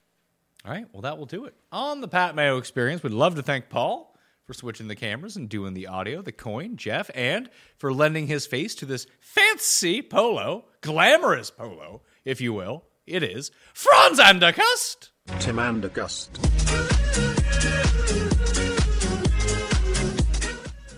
Not my name. I don't look like Franz. Do you look like Franz? People have been looking, They don't. looking at my chest here all day, and then looking at the picture of you.